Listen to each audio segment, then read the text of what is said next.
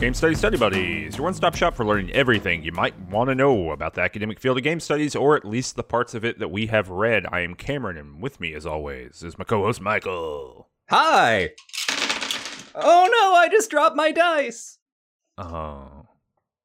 Well, did you know? Bling! The rainbow appears. Did you know, little Michael? Did you know that dice didn't always exist? if you said, give me a D12 to a man in ancient Babylon, he wouldn't have known what you were talking about. Probably because you're speaking English.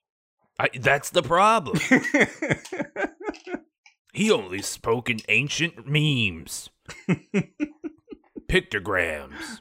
Yeah, yeah, yeah. Before uh uh, uh what's his face? Enki uh hacked everyone's brains. I've read Snow Crash. Yeah, I mean that that was the problem. That's what uh, the Epic of Gilgamesh is all about. Mm-hmm. And uh, if you want to see that, you can go to our other show, uh, Cyberpunk Bunk Bunk Buddies, where we uh, there's an elaborate uh, thing where we um, it's like we're at summer camp. We read Cyberpunk the whole time. There's like a whole fictional universe it takes place in. and no, we're not doing that show. We're not doing the show where we pretend to be away at summer camp and reading cyberpunk novels. You say? Yeah, we're not. I gotta, gotta put my foot down. okay. The even though soon we're going into the summer classics, summer classics, summer of classics. Hey, hey, you out this summer going summer classics? Time to learn about all the books, game studies. It's a little preview for something we'll be talking about later. But in this episode, we're not talking about cyberpunk, uh, and we're not going to talk about Judy. We're talking about the elusive shift, how role playing games forged their identity. By by Jon, Peters. Peterson. Sorry. no, keep like, that I in. don't know. hmm Yeah. Jon Peterson. So it's uh, out from MIT Press from 2020. Uh, and uh, yeah, I don't know. What's up? You read this book before, Michael? You know anything about Jon Peterson? Absolutely not. Okay. Well, did you learn anything about Jon Peterson? Uh, I learned that he has a whole bunch of old zines. Right. Yeah. So Jon Jon Peterson is probably most famous for maybe a couple things, I guess, kind of depending on the angle at which you approach his work or encountered his work. One is that uh, Jon Peterson has been blogging for I don't know, 15 years or something, a very long time, maybe longer than that even. But blogging about D and D and tabletop gaming history. Um, you know, Jon Peterson has been this kind of like force on the internet who tells you about this kind of thing, um, about what what happened in the earliest days. And as you're talking about, Michael, he has some sort of extensive, um, I don't know, uh, library Yeah. archive of early zine materials that he heavily pulls from in his work. So in his blog posts. Uh, he also does a lot of interviews, I believe. Uh, that doesn't show up so much in this book that we read, but I believe he he's often pulling from interviews and like the blog posts that I've read. Um, although I guess maybe I don't know if he's doing those interviews or if, if he's kind of pulling on other work. Um, but he's probably best known up until this book, at least, uh, for writing "Playing at the World," which came out in 2012. Uh, "Playing at the World," uh, which is notably not the play of the world. yeah. but playing at the world is this kind of like tome. You know you could you could throw it and injure a person.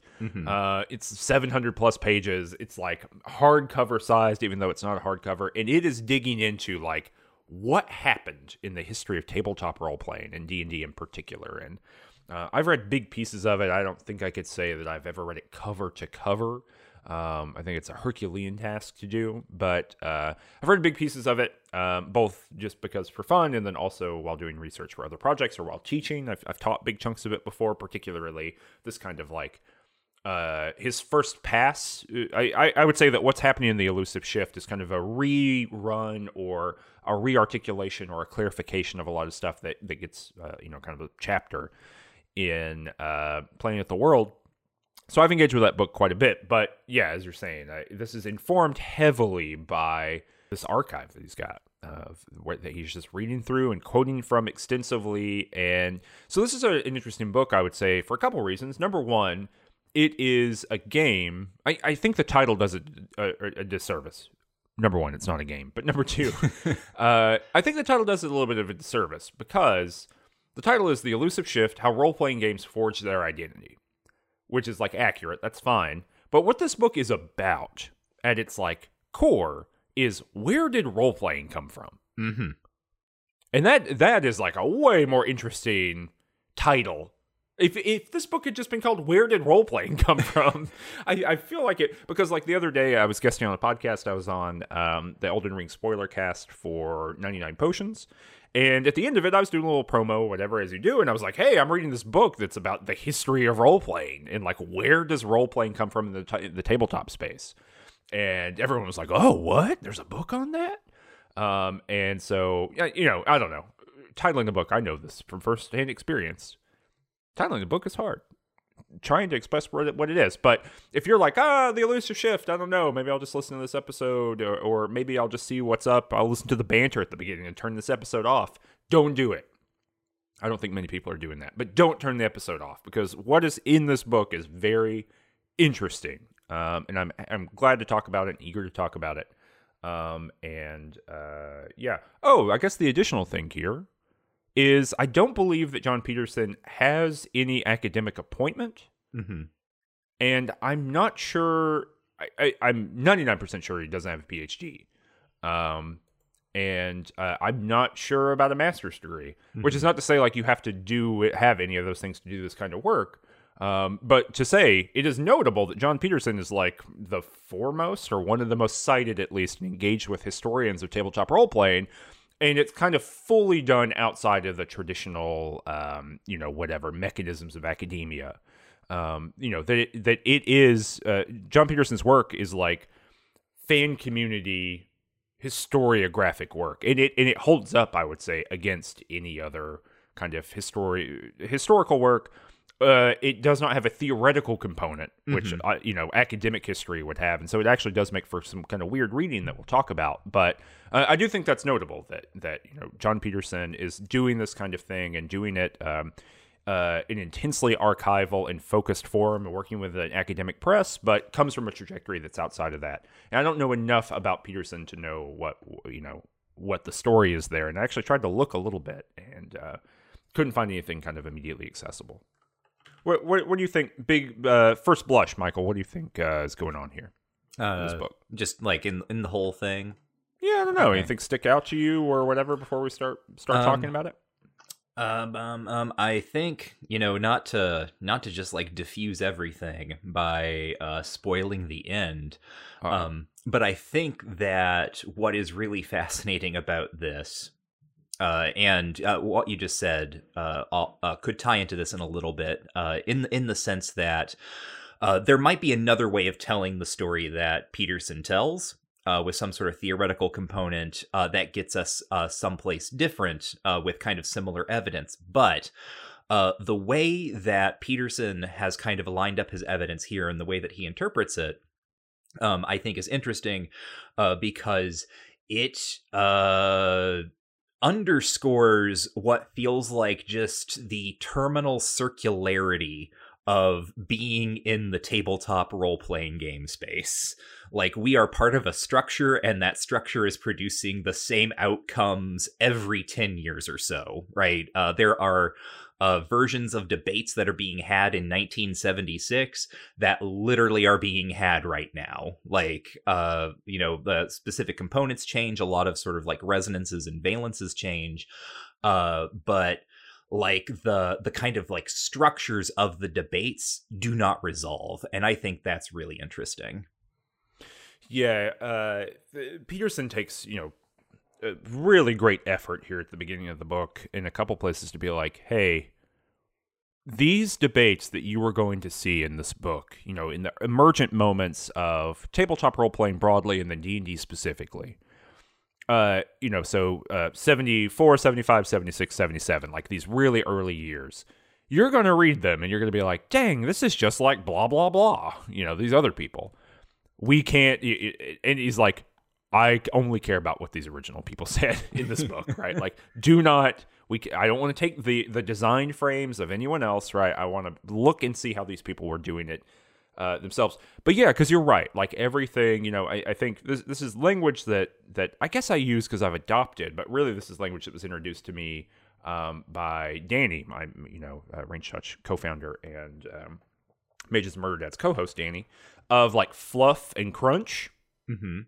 Story stuff versus like gritty mechanics, right? And those are obviously dismissive terms, uh, you know, at least the fluff part. Uh, uh, and uh, it's very funny to be like, oh yeah, in 1975, everyone was talking about that too, right?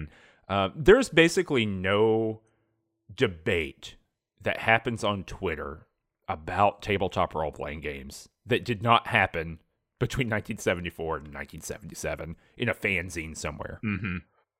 Um, and there is no, I mean, I, I, guess that's what, what is so great about Peterson's kind of deal here, right? Is that like, it, it, it, enables you to say that to be like, look, this is not resolvable. Mm-hmm. Like this is this is in fact the issues that we have between like do the dice tell the truth or not right yeah. should a character be preserved you know in story is it is it bad right you know like these these outrageous twitter statements like uh you know uh it, it's directly harmful to someone to, to like manipulate the dice right mm-hmm. which has like a full argumentative uh, argumentative framework for it right i'm not immediately dismissive of that but you can make an argument for anything within this context because of the way that that role playing itself is kind of indeterminate. That so what Peterson's kind of big broad claim is here is that um, when you search for a definition of role playing and you search for definitions of the ways that dice and human beings interact together in a fictional space that is supported by rules, you can basically say anything. Mm-hmm. Right? Like everything is provable there. Mm-hmm. There, it is just a matter of philosophy, mm-hmm. um, and we can see a lot of different kind of competing philosophies produced at that time, right?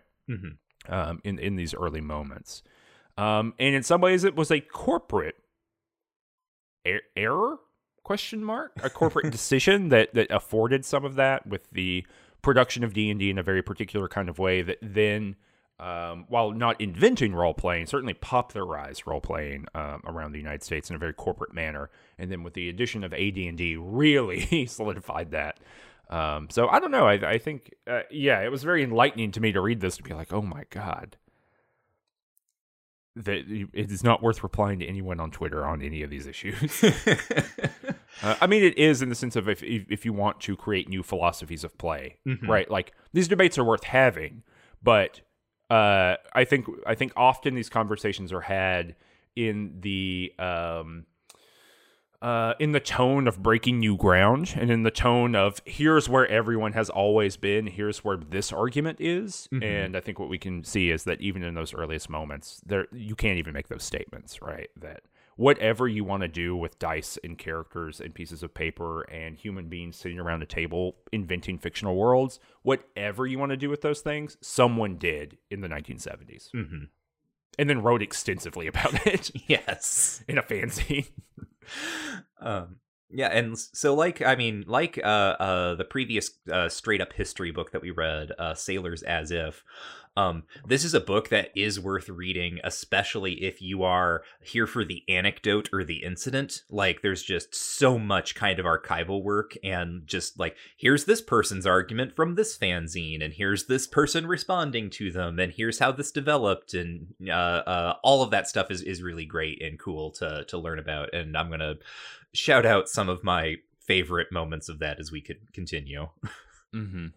The uh, uh, and yeah, I think we said this the last time too, but you know this this type of book is very contrastable with something that I would call like a cultural history, which would be like uh, Kocurek's coin coin operated Americans, mm-hmm. right? Like both both works of history, very different approaches to the mm-hmm. way they mm-hmm. do it, and very different from you know uh, Jacob Gaboury's work, for example, right? Which is you know this kind of archaeological work of of historical reconstruction and kind of argument. Um, can we talk about method really quick? I think that's important before we go forward because we've talked about like what the archive is, mm-hmm. right? But you know, I think this is actually quite different from the Saler book. I don't, I don't know if you felt this way, but you know, in the Saler episode, I I was pretty upfront in like that the way that Saler narrativizes history and historical moments often kind of rubbed me in a way I didn't like. You know, Mhm. it was like eh, a little bit fr- a little bit of friction for me in the way that, especially the way that those kind of had some kind of uh, pat theoretical outcomes of like, and there, therefore, we know that H.P. Lovecraft, you know, liberalized or whatever, right? Mm-hmm. Um, I you know I wasn't on board for that. This is a uh explicitly non-narrativized history. Yes.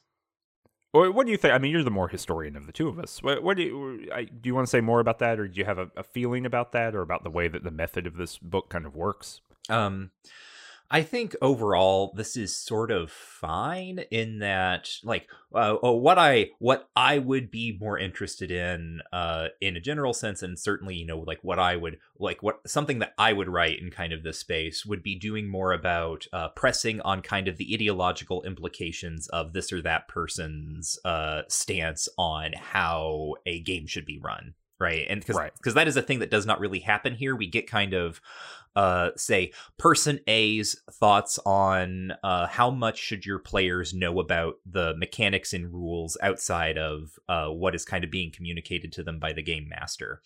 Um, Mhm. And then you'll have person B's response where they're where they take kind of like a different tactic, and uh, Peterson will say, uh, you know, here you can see like this person is uh, relying on uh, something like this person is maybe relying on something that comes out of science fiction fandom, right? And uh, this other person is relying on something uh, more that had been debated or talked about or was kind of more the norm in the wargaming fandom.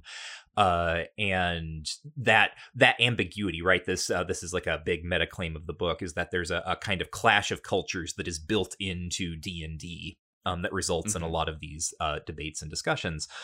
Uh, and you know and it's it's fine it seems accurate uh but a lot of the time and i noticed actually you you pointed out some of this too there there are moments where you can kind of get like uh uh like say a religious outlook from a person um and it's like it, and it's just kind of like the language is just sort of there in the way that they're describing for instance what they think role playing is or what you need to do with your characters uh and it passes basically unremarked like it's not like uh peterson is trying to hide this or anything i don't want to say Hmm. that uh but it's more like uh there are moments here where uh you can press a little further and maybe bring this into conversation with like larger cultural currents um but mostly this is a fairly insular kind of look at uh how these two fandom spaces came together and then formed their own kind of strange hybrid fandom space uh and and it treats it kind of as maybe not not uh internal to itself but uh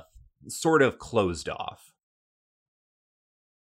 Yeah, I, I you know I, I would say that a lot of what's happening in this book is reportage. yes Right. Mhm. You know, I don't mean that in like a rude way or, or a negative way, but that's just factually what's occurring, right? Like in this issue of X, person Y said Z. In the next issue of A, person B said C.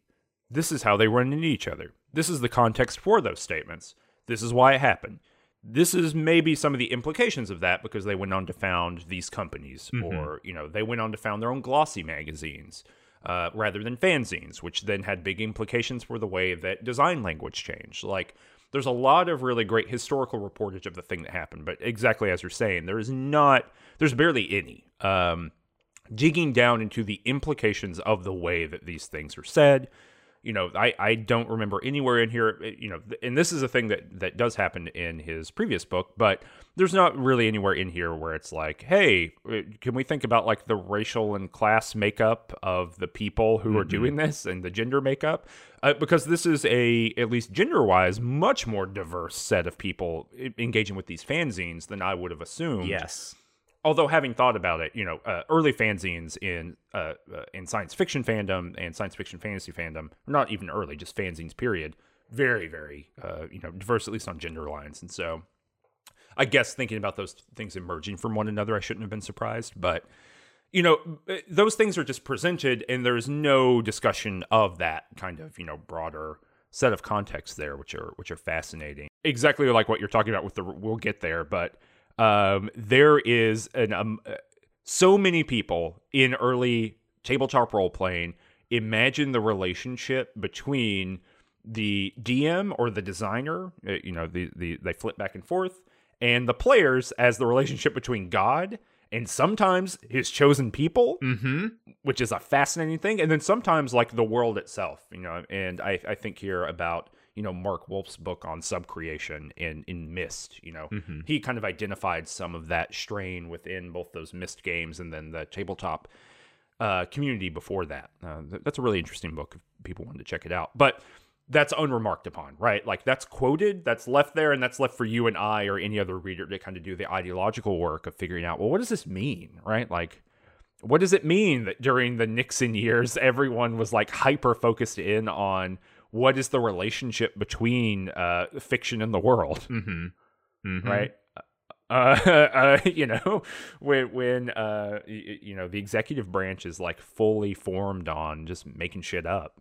Um, that seems to be an interesting interrelation, but that's not here. Like it, it is just reportage of what is occurring, and I think we'll take some breaks along the way to kind of break things up. But that is something that sticks out. If you if you are going into this thinking about something like you know the framework of coin operated Americans or anything else that gives the kind of socio-political or broader theorization of these things, um, that's not what this is. This is about analyzing the words that people said and how they came to agreements or disagreements about what role playing is. And Peterson says that as much, you know, um, in the acknowledgments, which we can move for toward if you want to do that. Oh, the acknowledgments. That's where we're starting today. Yeah, let's start the Yes. acknowledgments. Okay. Uh, if only because there's there's two things uh, that I want to say about the Yeah. acknowledgments. 25 minutes is- in. Let's start with the acknowledgments. Let's go. Yeah, let's start with the acknowledgments, and I want to talk about every person that gets mentioned. no, I just want to say two things about it really quickly. Uh, so first is that this opens with an anecdote that um, Jon Peterson was with Jonathan Tweet uh, at Peter Adkison's house, and a conversation that they had inspired writing this book. Peter Adkison is the uh, original founder of Wizards of the Coast. Mhm. Um, and so that ca- tells you, I'm pretty sure. Let me make sure that's true. I'm 99.999. Yeah. Uh, the uh, but that gives you a sense of who are Jon Peterson's friends or who is Jon Peterson spending time with in the world. Um, and I don't think it's like a humble brag. I was at Peter Adkison's house. uh, I, you know, I hope you don't know. But right, like talking about community, talking about audience, those things, right? Like Mhm. he's hanging out with Peter Adkison.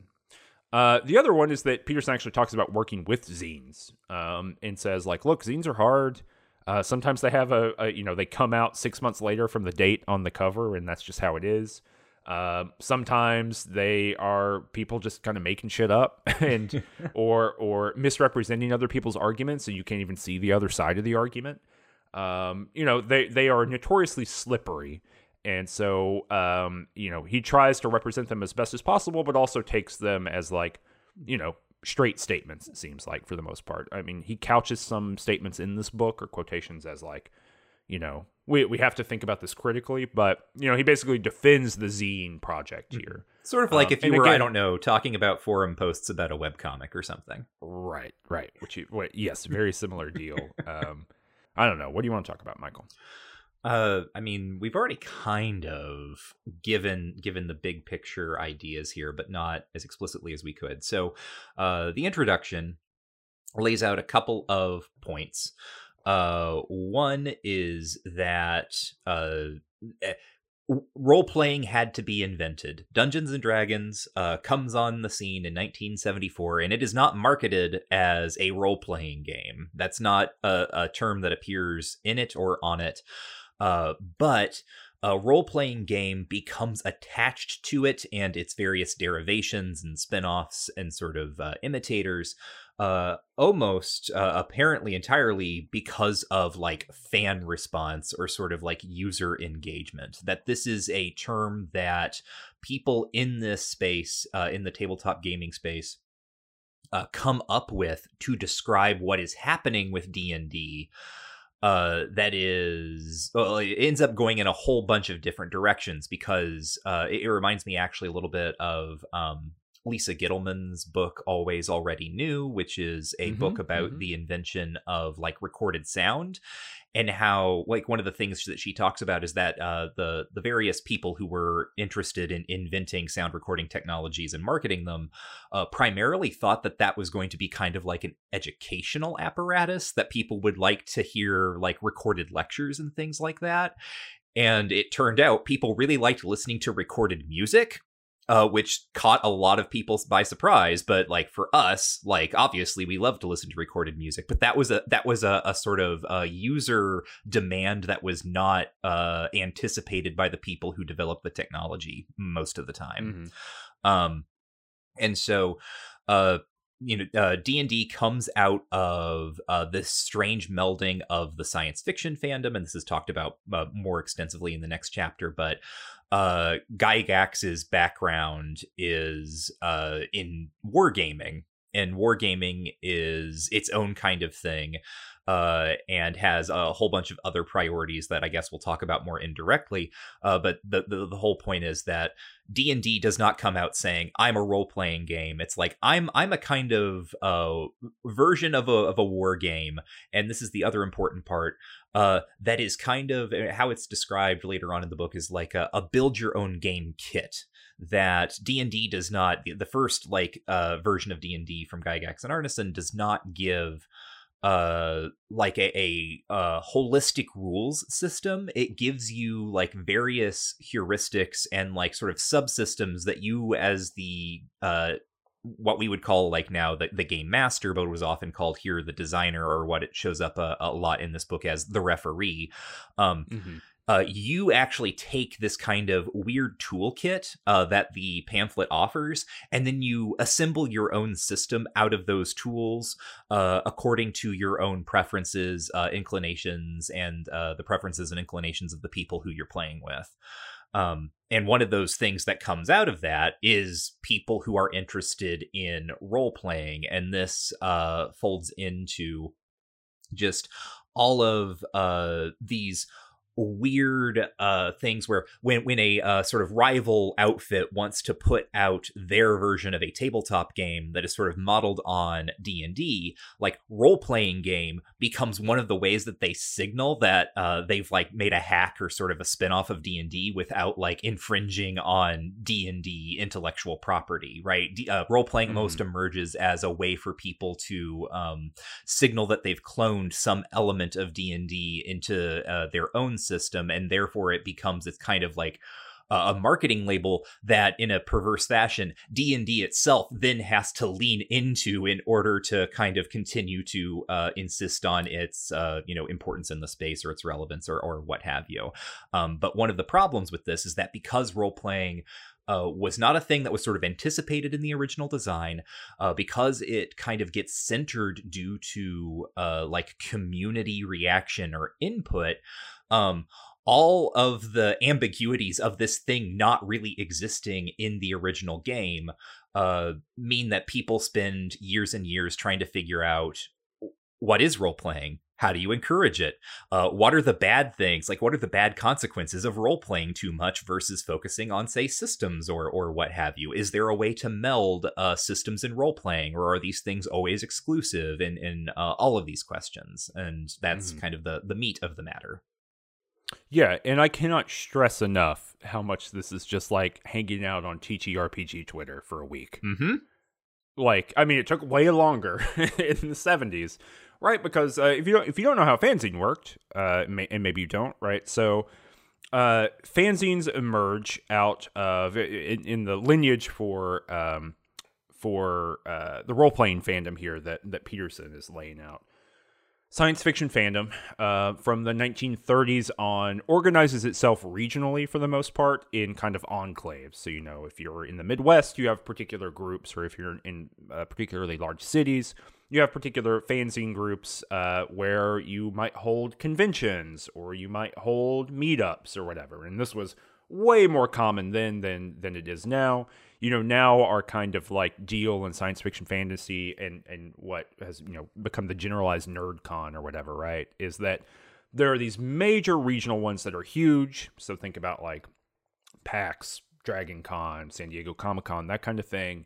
and there's like you know I don't know 15 major ones that happen a year somewhere in that realm in the in the continental United States, and then maybe I don't know another 40 minor ones. You know, Mhm. um, you know, maybe more than that. Maybe a hundred. We'll say a hundred minor ones. You know, for individual cities. Like for example, I was in.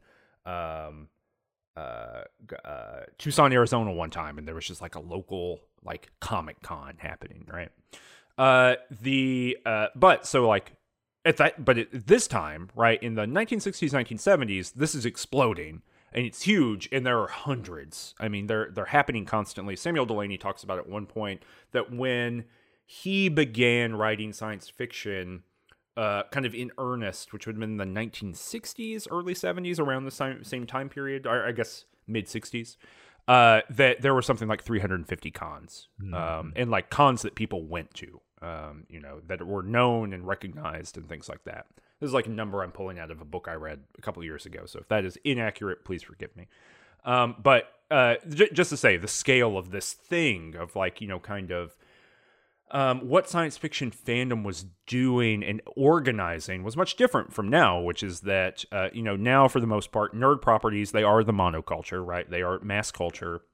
They are uh, part of every moment of every day for someone who is engaged in it. And you can go literally anywhere and talk about these things. Like I could talk about Superman and Batman with basically anyone on this planet at this point. Um, and they might be like, a Batman? But for the most part, uh, they they know who you're talking about. That's just not the case uh, at, at at this moment in time. You know, science fiction, fantasy people they are their own kind of distinct subculture, and they are organizing and talking to each other through predominantly zines. Um, and there are so many of them. Mhm. Um, you know, there are a couple websites that have scanned in, you know, uh, big things, uh, you know, massive PDFs of, um, you know, fanzines, and you can, you know, they go from everything that's like, you know, someone putting it together with handwritten type and then, you know, uh, copying it somewhere uh, and shipping it out to 18 of their closest friends to, you know, massive distribution of like a thousand plus people. hmm Uh, and so they go everywhere. And so uh, basically, this this is all to say that Peterson says that that the um, wargaming and then role playing fandoms and players that are kind of within that already. You know, they, they are largely emerging from these fandoms. That that is the there's heavy cross pollination between these, particularly the fantasy subset of kind of the science fiction fandom broadly, and that that is like a huge accelerant also it means that the people who are heavily engaged in these kind of genre um, zines uh, and, are, and are writing essays about like what makes a good space story or like why is x better than y or you know that kind of thing. Why my dad can beat up your dad. Hmm uh, those people are can now take the kind of mode of approach that they have to their own fandoms that they already exist in and then begin applying that to this emergent game property. So what makes a good science fiction story in form as far as an article is concerned very easily shifts into something like what makes a good d&d campaign? You know the word campaign is actually not being used at this point but what makes a good d&d playing thing? Yeah. you know we got to be careful about our terminology but it it really does kind of shift the terms here. Uh yeah go ahead. I was just gonna say, as as Peterson uh, points out, uh, according like if you have like your your first printing uh D and D from 1974, it is not at all clear what anyone is actually doing. Like it is Yes, impossible yeah. to divine what playing D and D entails or looks like. Right. Yes. Uh, yeah, we have to. That's a thing that you have to get yourself in the mindset of. If you somehow got a copy of D and D, which would have been pretty unlikely, I think in the first year that four thousand copies went out, Something like that. Yeah, that's the number I remember. something like that. Uh, the if you got it and no one showed you how to play, you were just reading this book and figuring it out, and it is deeply unclear. I mean, it, just to be honest, you can get all the way to like AD and D and read that like intro book and not have any idea how to play. I was talking with with Danny about this the other day that we once tried to do that. We actually bought the first like AD and D books. We got them in a used bookstore and got a really good deal on them. And we bought them and we were like, we're like, yeah, we're gonna play AD and we've been playing. You know, we kind of grew up in the 3.0, 3.5, you know, time.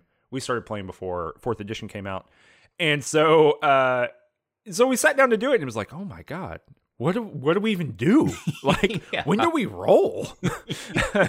um, and so, so you know, uh, the, a lot of this, a lot of the knowledge that we had at the time, or that players had at the time about D and D is cultural knowledge. Someone showed you how to play it, or you got it and you just figured it out. And so, what happens is that you end up with uh, these enclaves of fans who are all, all engaging with one another. And so, like someone you know gets from a family member or they see it in another fanzine it being advertised they get d&d you know the box set gets shipped to them all the way from you know lake geneva wisconsin and they live in la and they're hanging out with all the science fiction fans who are like you know doing a different thing than science fiction fans in new york for sure. Like these are distinct science fiction cultures uh, if you read any kind of history of, of science fiction fantasy. They get it and then they start doing their own thing with it. You know the the the game this is not something this is again like the lack of of a theorization here you can really feel it the the reception of the object is the game Mm-hmm. Mm-hmm. D&D as it is played is what D&D is. And this book in some ways is just like an elaboration of what happens when very different groups receive something and then invent new games that then believe they're the same game. Mhm. yeah 1974 d&d like you you don't play it out of the box it needs house rules like you need to spackle this stuff together and that is going to and that is going to happen at the discretion of your game master um Mhm. and that's going to result in different games and one of the nice things about this that peterson points out is that uh you know we we tend to think of history as pretty linear right? I'm using we in a very general sense there right? I'm trying to paint a picture. But we think that like there's kind of a, a straight line and things are one way and uh, the line continues and then things change and they become a different thing. Uh, so we might think that uh, because this comes out of a wargaming background that at the beginning d&d was all just wargaming and then at some point and this is why the book is called the elusive shift uh, at some point something shifted and it became more about role playing and one of the things that peterson points out is like no actually uh, these things were always there from the beginning because everyone who was playing d&d was playing different versions of things and calling it d&d which meant that you had some groups that were uh, more into character-based play versus power gaming or level progression or things like that uh, and then as you're pointing out the uh, uh, the real accelerant comes when these people start uh, talking to each other through zines trying to figure out like what is what is the superior way to play d&d or like what is the right way to play right Yeah, and uh, and even those terms, right, start introducing really difficult, uh, uh, I don't know, negotiations, right? What is the correct way to play versus what is the superior way to play versus what is the best way to play, Mhm. right? And like these are not terms that that I'm I'm inventing this kind of categorization. Uh, this is not what Peterson is saying, but right, like even the values that are inherent in the statements, Mhm. right, which is like is it is d&d about adhering to the rules and having a kind of wargaming experience is d&d about creating a setup for everyone to have fun mm-hmm. right? Th- those are different ways of engaging with it. Again these are conversations that still happen today you know. Peterson when peterson says that these conversations are cyclical he's, he's not wrong right? Like um but maybe we can maybe we can make that jump because you know we've kind of talked through the introduction uh, on page xvi uh, Peterson says that practitioners and players of the game, quote, resorted to theorizing, yes which I think is very funny. Like, oh, only in the last instance where things cannot be resolved do we have to theorize about the game. Um, and that's what basically the rest of the book is about. What are the theories of play that happen? And the kind of, um, I don't know, the primary antagonism of this is what, what he calls the two cultures in chapter one, which is in fact called the two cultures. So, want to want to move there? Was that? Was that i thought i already explained it but all right Oh no, you did. I just want to put it in, in Yeah. very stark terms and, and give a little bit of the history here, okay uh, just because I think that's part of what people care about. yeah Um, so yeah, so absolutely, as you just said, like the two cultures themselves are uh, the war game people versus the storytelling people, Mhm. essentially, right? Right. And notice, Um, notice, right? Like, uh, that we might be tempted. This is another Peterson thing. Uh, we might be tempted to be like, oh, all the war gamers are, uh, into the systems and into the crunch. Uh, all the people from the science fiction fandom are into story and characters and sort of like the the D and D setting as a way of generating a story together. And certainly these are claims that are made in the zines by various people theorizing, saying like, well, it's people who are more like they're the, the someone uh, says repeatedly, like there are people who want it might even be Gygax himself. No, it's not Gygax, but it's someone who's like people people just want this to be like an interactive fantasy novel that the DM is writing, basically.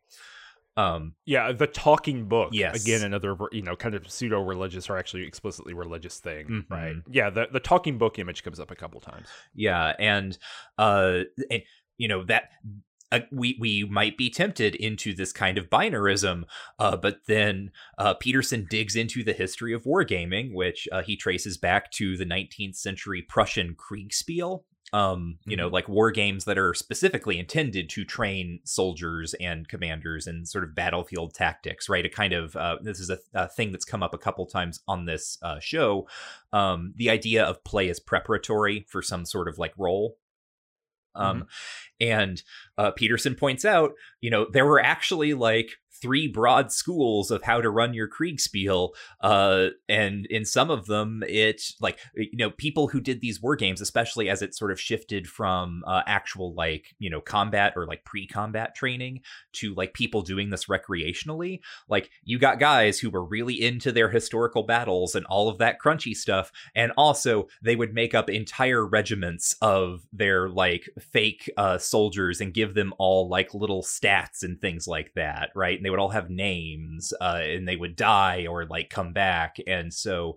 Uh, it, it always like the there's the move to like make the clean division and then there's the way of pressing on the history to show that like actually there was always a little bit of heterogeneity here Yeah, that that wargaming itself meant a lot to a lot of different people. mm-hmm. Uh, you know, a lot of different things to a lot of different people, and role playing. I mean, obviously, that's what the whole book is about, but means something. So, just to give like a you know quick thing, you know exactly what you're saying. So, 19th century, we have uh, Kriegspiel. Prussians are using it. Prussians, I I don't think he works through this history here, but I believe the Prussians are banned from uh, being hired. They're they're uh, for the most part a uh, mercenary kind of thing going on Mhm. in, in European combat. I, I believe that they are banned from participating in war, and so Kriegspiel emerges out of that of like how do you train people in in a world in which you can't actually send them to war. Um, uh, so you know, there's a disciplinary history. He works through this in his previous book. Um, I've taught that section a few different times. Uh, the uh, in the 1950s, there's uh, I think Chris Totten, Totten's Strategos, Mm-hmm. um, and Totten is trying to kind of figure out uh, how do you do wargaming that has a little bit more flavor to it. Uh, in in particular, uh, Strategos is big kind of maneuver here because between uh, Kriegspiel and the 1950s, there are several different kind of iterations on people doing wargaming. In particular, H.G. Wells writes a book on this that's influential. But in Strategos, uh, the move here is anything may be attempted. Mhm. You know, that's the kind of watchword. You can try anything. Um, this is related to what is called free Kriegspiel, in which a judge is uh, or a referee is always there to respond to anything that uh, a- player might want to do as a simulated commander on the battlefield or on the simulated battlefield.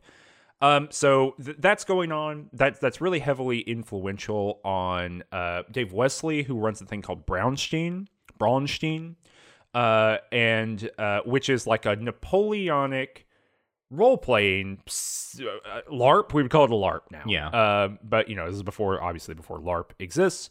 And um, so what what Wesely is doing is that he uh, has a bunch of his friends over. Um, they are all hanging out, and he gives them all roles and like secret goals within a town that I believe the Napoleonic uh, army is approaching. I think that's the story. It's it's been a minute since I've read through this in detail, and uh, so the idea is he's like sitting in a back bedroom or whatever, and they you know someone's the baker, someone's the mayor, someone's the captain of the guard, someone is you know whatever the occupying commander, blah blah blah, and uh, they come in and they have like moves that they're doing that he they tell him about and then they leave and they all go talk to one another and they all do role playing with one another in character and they come back to him and so um uh this is formative this gets hooked in with dave arneson at some point this also kind of works its way out into the gygaxian space there's like a million different things including peterson's own work that you can check out to get the the details of on this.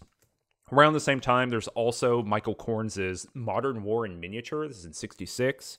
Um, and it is a war game, but g- gives you very explicit rules for for phenomenal experience of being a soldier or a leader in the field. So uh, players don't know, you know, topographical information. They don't know stats or numbers or anything like that. They only know what the individual character could know, right? So, you know, if we're thinking about historically uh, when you uh, when you're playing D and D and your character walks into a room or any tabletop game, and and you walk into a room and you say, "What do I see?" and the DM says, "Oh, you see a door in front of you." And canonically, back of the information, you know, there's trap door, you know, in the floor, mm-hmm. but you don't know about the trap door. That's all the way in in Korns' Modern War miniature. This idea that a player is a character or that a character a player is in, in, you know working with a character is in the world that has their own phenomenal information and they don't have access to like universal truth or canonical information about the physical space they are in that has a history within war games in particular. Um, going back to kriegspiel but really kind of uh, tightly defined a couple times in the way up to the invention of tabletop role-playing games.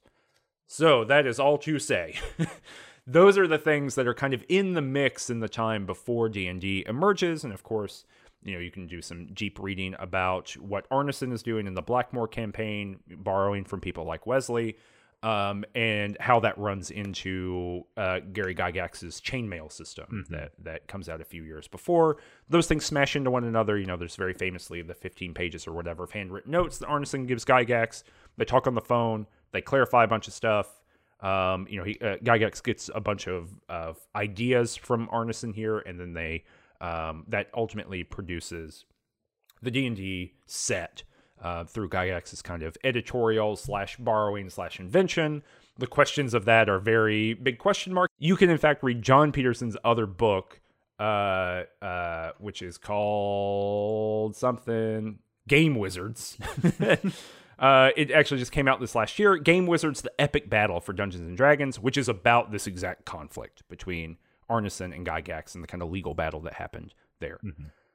That's all the history here. Sorry, I, I, feel like it's important to, to at least give the sketch there so people know what's up. But then people start playing, and exactly what you're saying happens. Happens, Michael. Mm-hmm. Um, yeah, is there anything else in this chapter that you know of the clash of these two cultures that you find interesting? Well, uh, here's just here are some questions that people start asking uh, as they start playing D and D, and this is all in the first chapter. Uh, so because uh, in in uh, you know seventy four D and D, uh, the the game is made. You know, we talk about movies being made in the edit. Um, Mm-hmm. The game is made in like the game master's decisions on how to cobble the various systems together and how to execute them and how much information to give to the players and so on. Um, so some of the questions that come out of this uh, you know, as as players uh, and referee designers are kind of like triangulating uh, around the table, um, like what are the guiding principles, right? Does the referee, as they refer to the uh, GM generally, does the referee play with or against the players? Um, what was the designed intent of this system versus what does this particular table want? Uh, mm-hmm. Is Dungeons and Dragons in in general right too adversarial or too collaborative?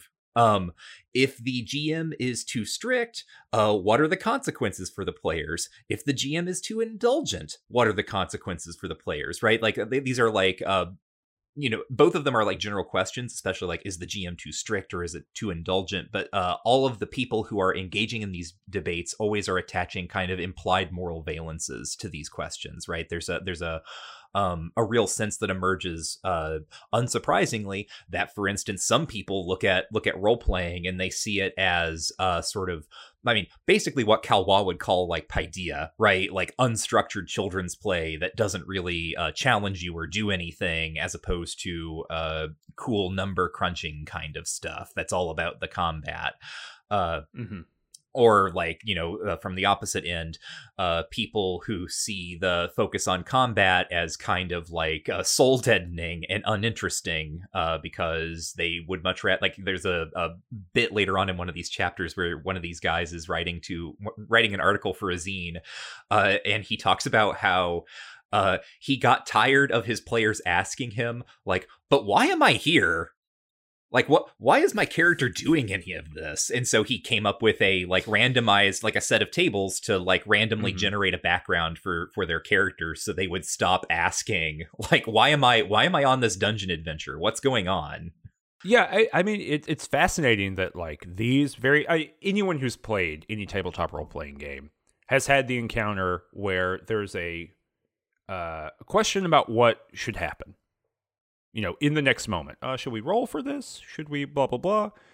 And you know, I as both a GM and as a uh, as a player, I'm very happy for someone just to make a call in the moment and, and just be consistent with it, right? So like, oh, I don't know, like just you decide and we'll figure it out later if we need to change it between sessions or uh, you know, whatever. Just as long as we like going forward know that this is how we'll handle it, just for kind of ease of use.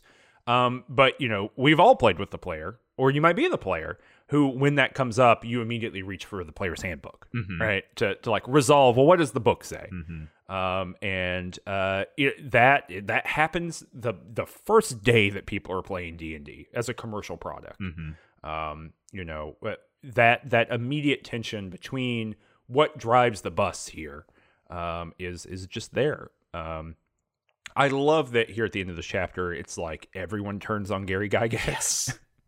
like no matter what position you're in, like he didn't provide enough rules. What a jerk. Mm-hmm. uh, he provided too many rules. What a jerk.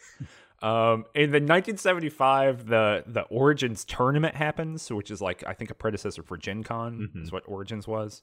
Um, and Tomb of Horrors appears. Mm-hmm.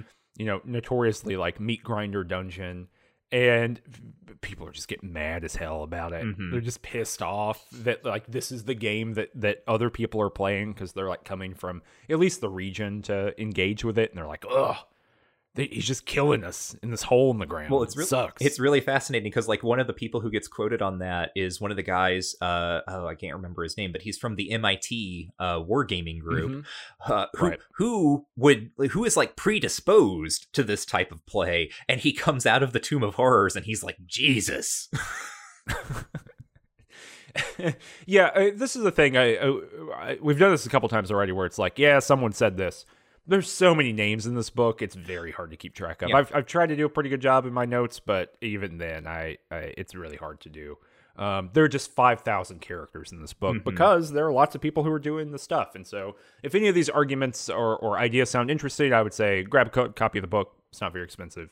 Uh, I think it's about to get or just got a paperback release, mm-hmm. um, so it's even more cheap than the hardcover I purchased. And uh, and then check out the individual chapter. Um, I think it's a great reference book to have mm-hmm. for sure.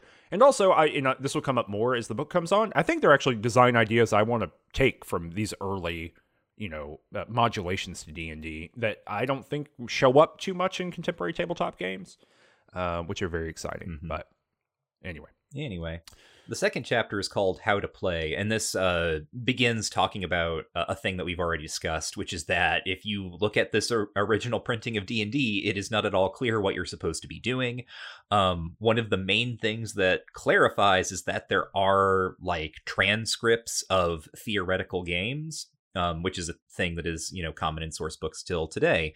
Uh, mm-hmm. But none of the none of the moves are really being explained. It's just like a transcript of dialogue between the referee and then a person called the caller. Um, and so what becomes clear is that uh, this is a game that progresses through dialogue. Like you have to say a thing uh, in order to uh, make that thing happen within within the fiction. Um, you know, uh, this is Peterson writing. Uh, both speakers phrase their statements as contributions to a common story, as if they are taking turns. Uh, I, I, oh, by the way, I'm sorry, I, I don't have page numbers because I read an ebook. Um, mm-hmm. They are taking turns adding sentences to a fictional work in progress. In the course of the transcript, uh, neither challenges the other's authority to make any utterance. The most obvious difference in the nature of their statements is the pronouns. The referee throughout addresses the party in the second person, while the caller generally describes the actions of the party in the first person plural. Um, and so like that's that's what people have to go on basically uh we end up getting into discussions about like how much should uh the game master be telling people and we have a person who shows up whose last name i'm not sure how to pronounce sandy eason or eisen um, Mhm. who becomes in this book at least a kind of uh, central figure for this idea that um, players should know as little about the actual mechanics as possible. Um, uh, he at one point mentions like uh, having to like uh, not uh, communicating uh, information to players in terms of like game mechanics, but more and like puzzle solutions and things like that. But more like uh, having to come up with like myths or like in in world like little legends that can be interpreted uh, in ways that are actionable within the fiction, uh, rather than telling the players like here's the rules, here's how you roll, here's how this is going to happen. Oh yeah, I think that's rad. hmm Yeah, I love that. I love the idea that that a player should sit down and know nothing about it, and then you give them a bunch of folklore and myths, and they have to determine like how that would work. That is great, Mhm. um, and like truly a fun thing to do. It makes me want to like give that a shot, right? Like, how could you do it? Um, and uh, you, I mean, you really got to generate some buy-in for people who know what's up right now. But that's kind of the great thing about this originary moment is there was no having to generate buy-in Right. you're just like, here's this weird game that you've never played before. Come and check it out. Uh, here, here's uh, you know whatever a folklore about uh, a goblin with a bunch of metal shoes. Good luck. I think that's so cool. Um, but yeah, so so there's that. Um, I love the discussion of the wish spell. hmm Uh, there's genie logic. Yep. It's the origination of genie logic of or, I mean not literally genies are the origination of genie logic, but it's you know like you you get what you wish for and people being pissed off that if it you know so for example in D&D or or any kind of uh, you know equivalent game if there's a a wish spell allows you to do whatever. And so there's an example in here of like uh so a party going out of the town and wishing for a Pegasus hmm oh no, wishing for a Vorpal sword Uh huh. and, and it, it doesn't come out. No, Vorp, no, it doesn't happen. And they cast Wish again, and they wish for Pegasus, and then a, a big like mist appears, and a, a knight riding a Pegasus comes out, followed by a dude with a Vorpal sword, and he just whips someone's head off immediately with it. hmm And then they have to fight these things. It's like, well, you wished for a Vorpal sword. You didn't wish that there wouldn't be a knight there to murder you with the Vor- Vorpal sword, right? And you know that's the. And then everyone's like, "Whoa! I can't believe this! I can't believe you would do this!" And then there's this debate, which is like, well, actually, if you look at the history of like wishes and folklore and fairy tales and myth or whatever, right? They're always this, you know, kind of thing. hmm Um, and so, and that generates this kind of debate about, uh, you know, uh, how does one arbitrate the world? Right. right? Like, what are the rules or expectations that exist at the core of role playing uh, that are unspoken or sometimes spoken that will have negative effects for a player, right? Mhm. Like, so much of this is is an argument or a set of arguments about what is the set of expectations that a person should have when they sit down Mhm. at a table. And again, this is where I really wish there was more of a theoretical element to this or a broader set of abstractions that Peterson was engaging with here because that really is the discussion to me, right? Like, how is expectation negotiated nationwide via snail mail newsletter in the 1970s? Yeah. and that's like and and people are familiar with that and comfortable with it but like i i that's a weird thing um and we really get the evidence of it more than a theorization of it here Mhm. Um, I think a really interesting thing on the wish topic is Peterson sort of fundamentally ends up saying that like that like the the wish mechanic and how that can go ve- very very wrong through the genie logic is in fact like the core dynamic of the tabletop D&D session, right? He says that uh, every statement of intent that a player makes is essentially like a disenchanted wish, uh, that it is a, a something that is attempted like some the the player is trying to will something into operation uh, and there's a kind of like give and take between uh, what the player is saying, how the uh, referee is going to interpret it, and how they are going to implement it. Uh, which I think again is is very interesting. yeah yeah uh there's a you're standing on a 15 foot wall uh there's a large ogre coming towards you with a mace. There's no way to get around it. Um okay i choose to jump off the wall. You jumped into the moat. There's crocodiles there right? Mhm. like that's a thing that happens in d&d Mhm. that's a thing that happens in any role you know tabletop role-playing game or can happen in that, depending on your kind of rule set. And yeah, so so I think that's exactly right. You know, there's this kind of uh, how confident can you make be about the outcome of your statement of intent? Oh, you know, um, yeah, sorry just like the other fascinating thing here just looking through my notes the other like i was the the jumping into the moat made me think of this one of the questions that's coming up is like uh do players make their own saving rolls uh, right. It, or is the the referee behind their screen making those and reporting the consequences and keeping it all totally opaque? And like, does that which one of these makes the players feel more engaged? Which one makes them feel disempowered? Uh, which one makes them feel immersed? Uh, all of these mm-hmm. really fascinating questions uh, uh, about just you know how how much do the players get to uh, hook into kind of like the actual mechanics of this thing versus how much and this is kind of a weird way of looking at it but like how much are we trying to make the referee kind of a proto computer that can like black mm-hmm. box mm-hmm. all of the calculations uh, and, and things like that yeah, I, and and that's a big chunk of this like discussion of the role that dice play too, right? Mm-hmm. Like is is the the the GM or the GM or the referee are they just someone there to facilitate like a, a finite set of rules mm-hmm. that everyone knows the outcome of? Or are they someone who is making calls? And and you know as Peterson says it goes all the way back to uh, Kriegspiel you know free versus constrained or whatever traditional Kriegspiel. Mm-hmm. um wh- what is it? Well you know who knows? And and uh, so there really is at this uh, early point, there is a tension between simulation and story, mm-hmm.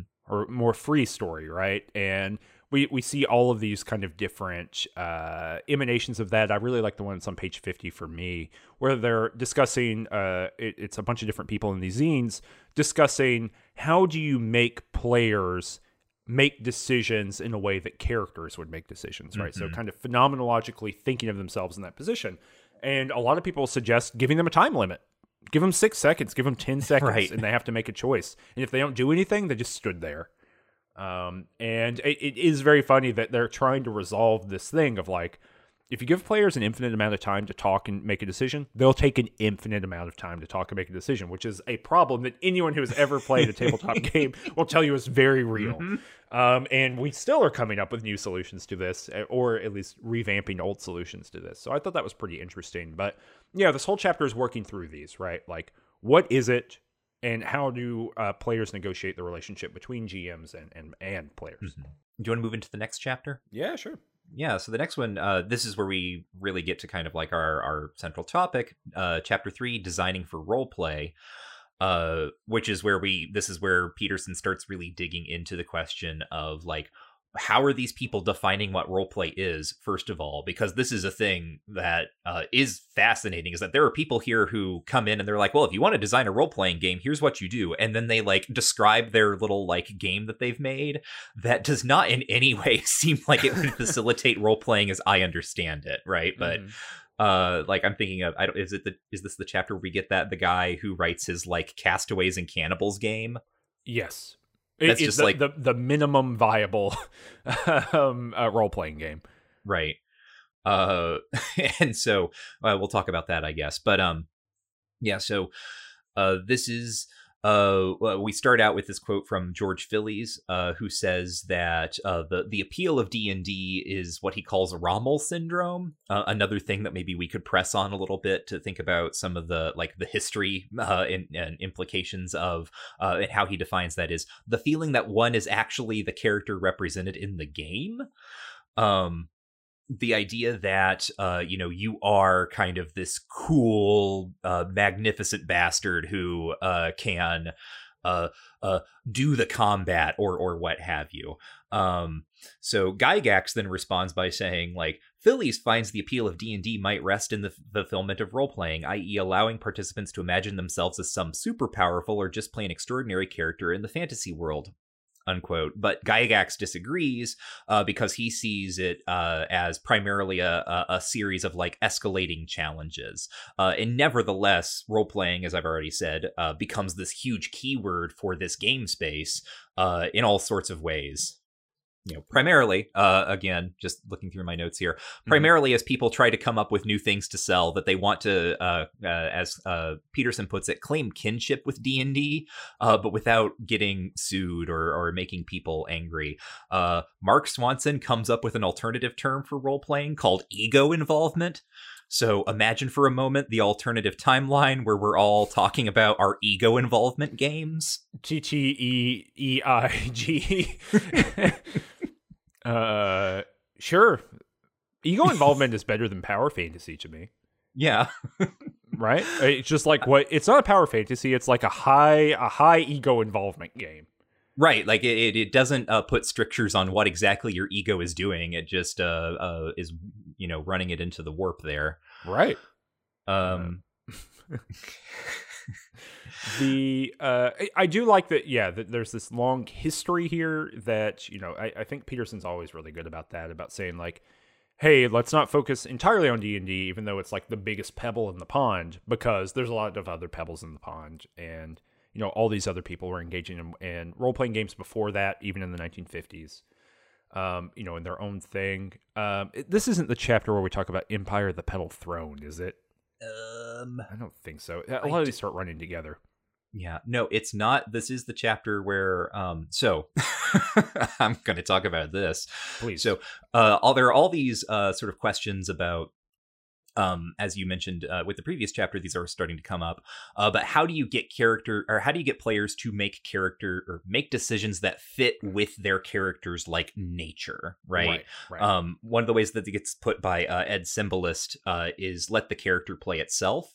Um, which actually, by the way, I just want to stop and say, like we mentioned, all there are too many names here, but some of the names of these people, like fascinating. How did this happen? So, first of all, Gary Gygax, right? Let's put like that's the one we all know. Let's put that on the table where you can see it. That's a hell of a name. But Ed Simbalist, uh, other people who show up, Lewis Pulsipher, uh, Clint Bigglestone.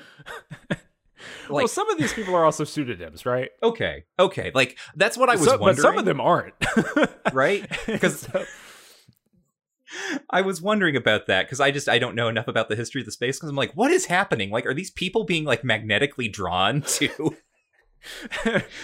Finally, the community for me, a guy with a weird name, Clint Bigglestone. yeah, so, but some are, and I can't remember at the beginning. Peterson makes a decision. Is like, hey, they some people use pseudonyms. They're you know, uh, we know their real name because they went on to do this other stuff, you know, and kind of you know said that hey, this was my pseudonym. But some of them we don't. Um, so I think some are, are pseudonyms, but still, geez, mm-hmm. what a bunch of names. Yeah. So uh, uh, anyway, right? Like the people are having these discussions. Like how how do you if you have created a character, um, how do you get your uh, player to work within that character's kind of confines? And there's you know background for this, not even just in like sort of traditional wargaming. One of the things that Peterson points out is that there's like this um, uh, uh, an old west like gunfight game whose title escapes me at the moment. Um, but it had like uh, it was a war game, right? It was about like moving through the town and like uh, being either the outlaw or kind of like the good cowboy, right? The sheriff or what have you.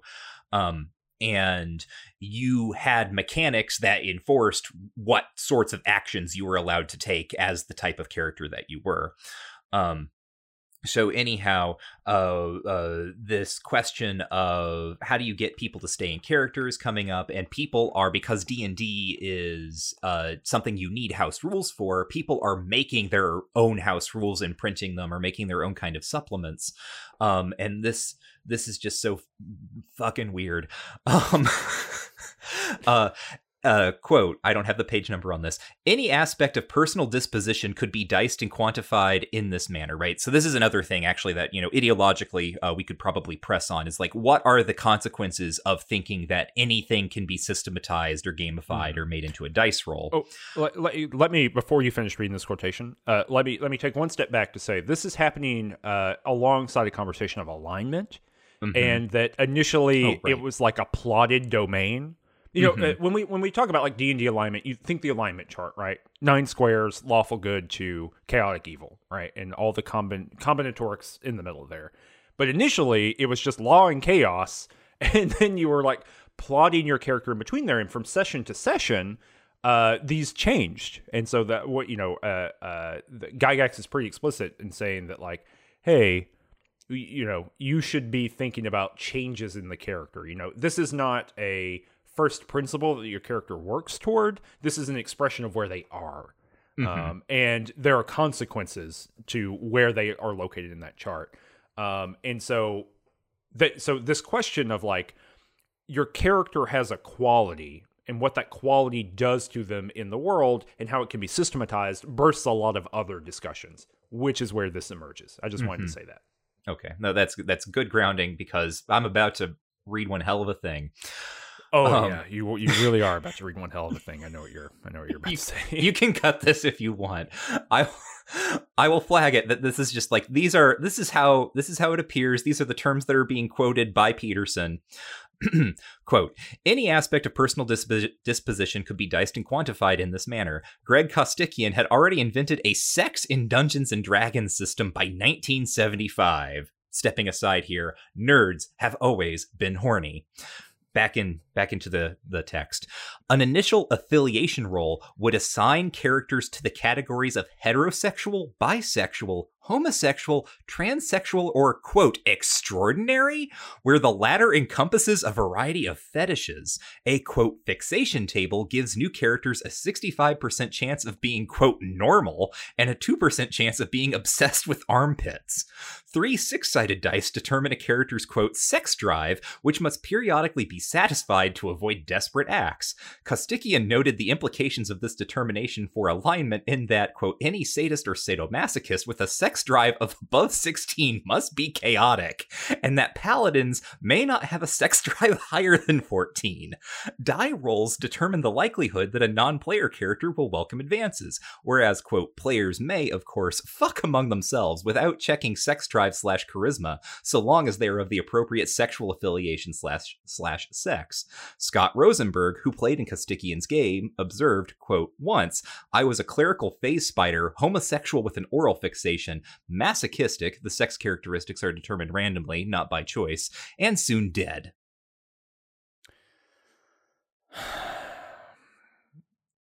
I mean, I don't I don't think I have the emotional energy to unpack all of that.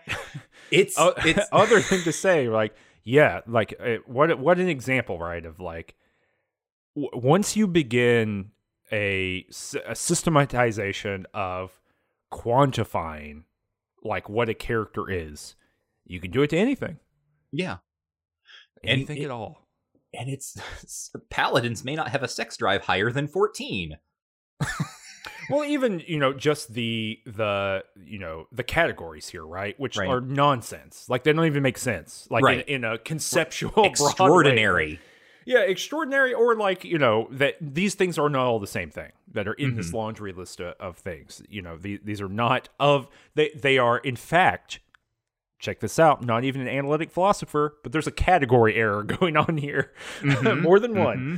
Uh, but uh, but right, like this drive to do it, or, right? That that the system that, that this role playing kind of apparatus would give you the platform to then imagine the way that these kind of systems interact with each other, and that, that this is one year after the game came out. Yeah. Uh-huh. This is like the like Greg Costikyan, who is still a famous designer and theorist of games, right? Like the student didn't go away. Uh, you know, he wrote Uncertainty in Games for MIT not very long ago. Well, maybe ten years ago now, but a while ago. Um, you know, wrote uh, I have no words and I must design a very famous kind of thing uh, or, you know, kind of statement about game design lingo.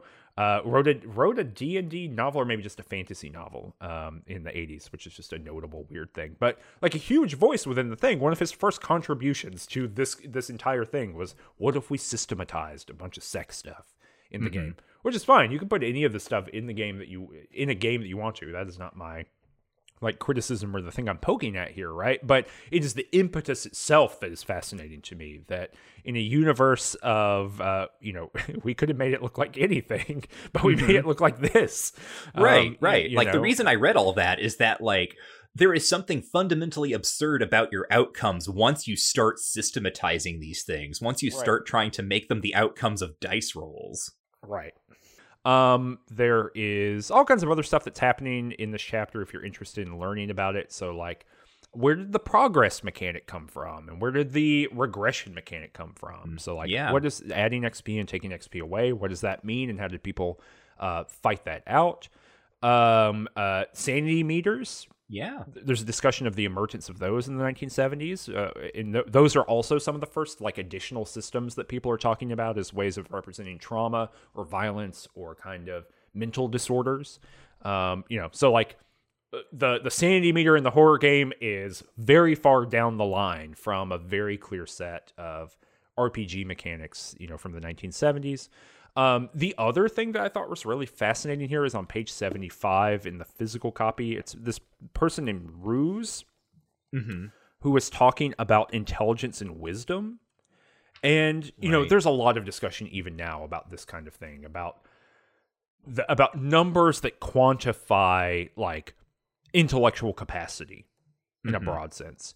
And Ruse, eh, you know, this is in the in the 70s. This person in the fanzine is like, "Hey, intelligence and wisdom really shouldn't be the words that we use for these in the game." Because what these things are really quantifying is like, hold on, I want to use the exact word, magic ability or piety. Like wi- wisdom is how good of a cleric you are, not Mhm. really how wise you are.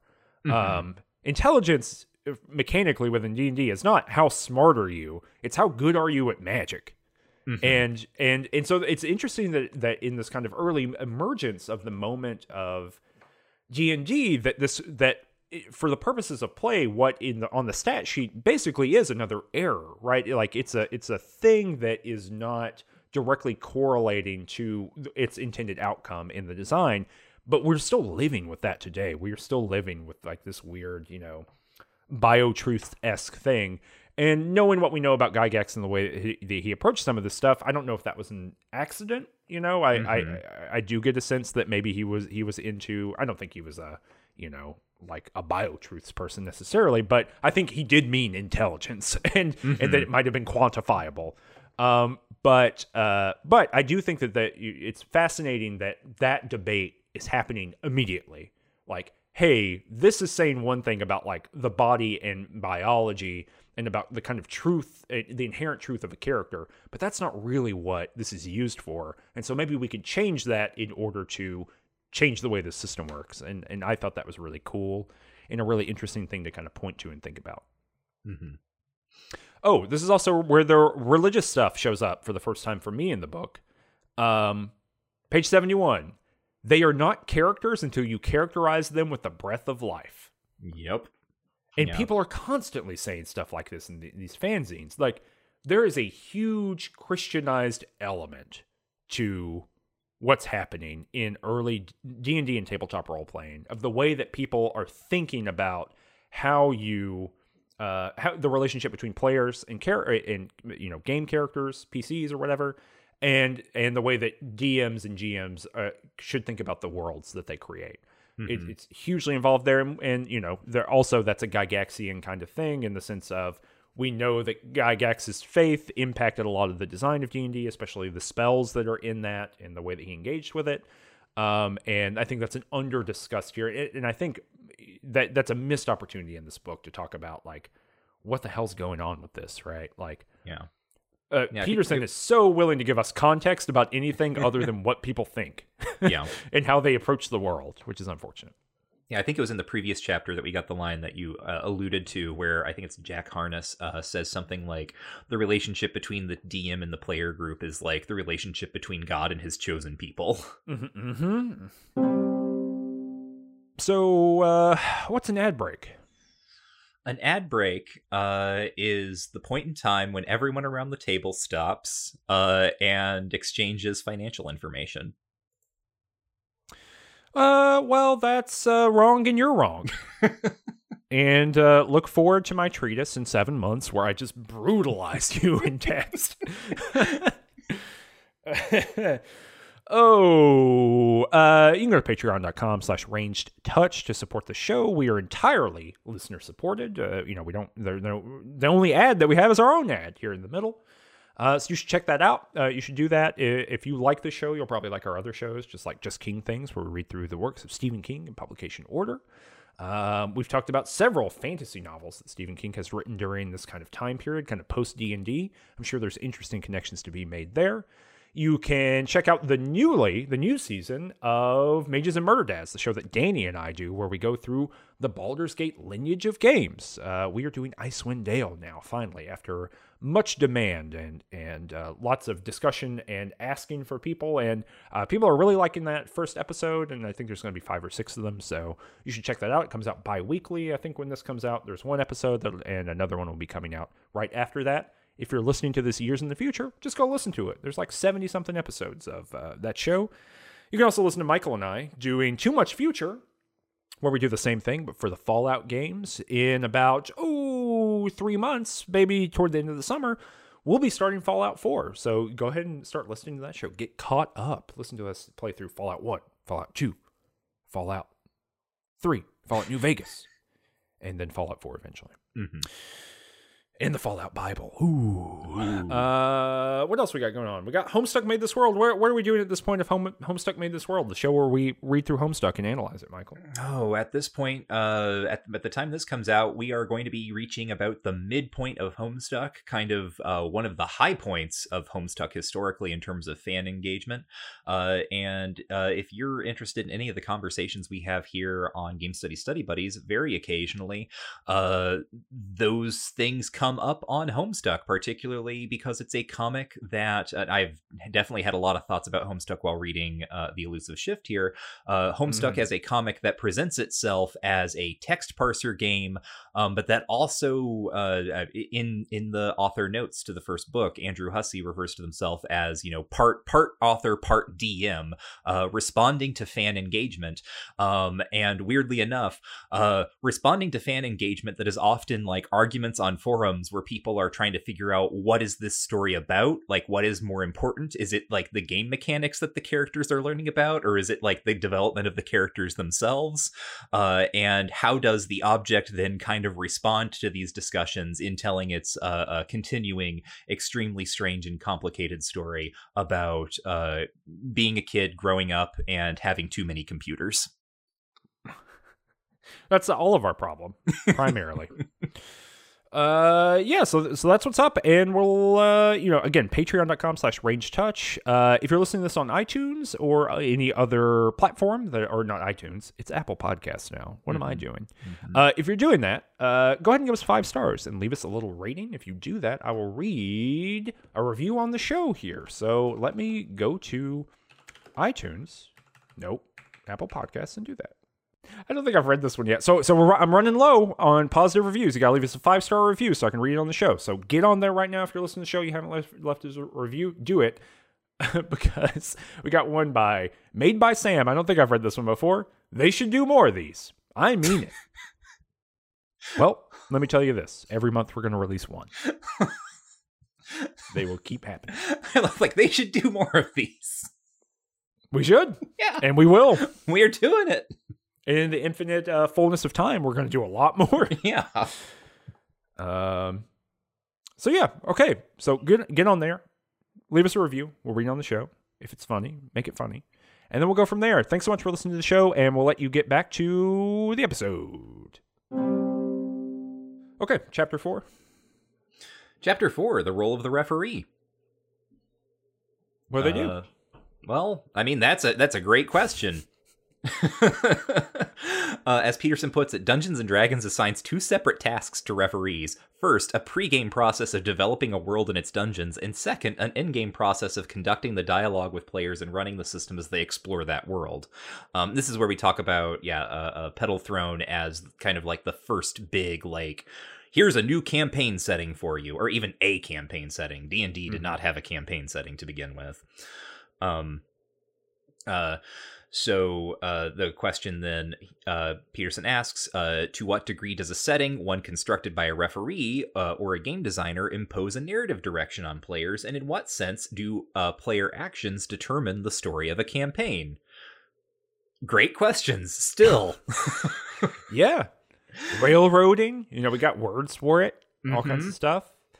Um, you know, uh, does a referee right? Is a referee a computer? And they just Mhm. kind of dispassionately arbitrate the rules and then let players do whatever they want to do, or do they have other goals in mind?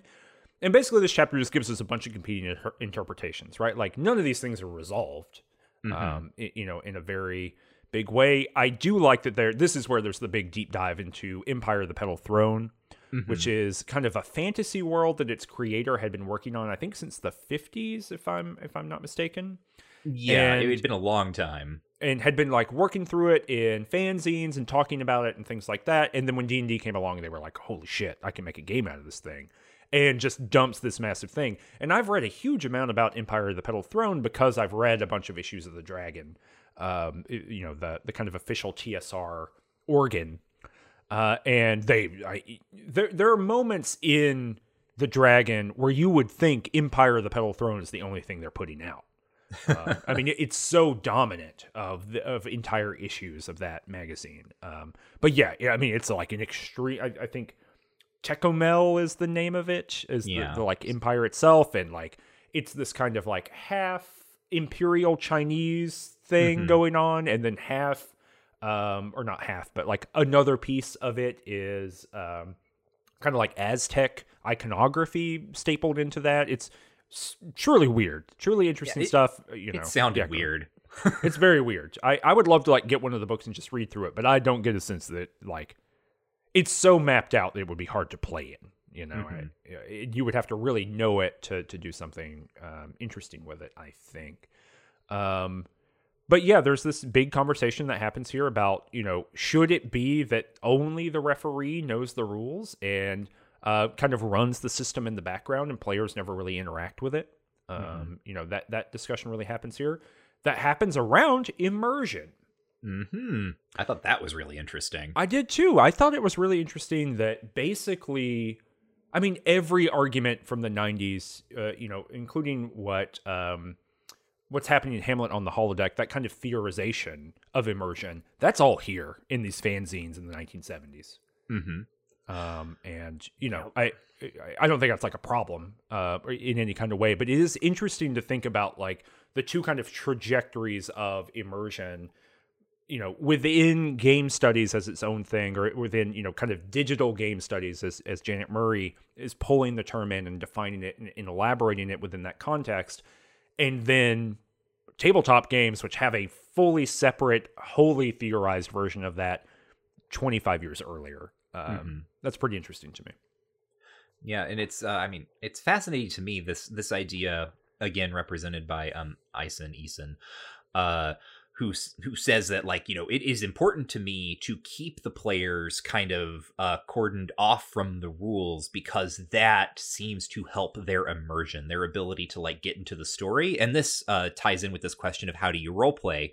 Um because there is, you know, oftentimes recognizably a tension between uh, a character who is playing or a, a player who plays uh, according to their character's knowledge versus a player who plays according to their knowledge of the rules of the game.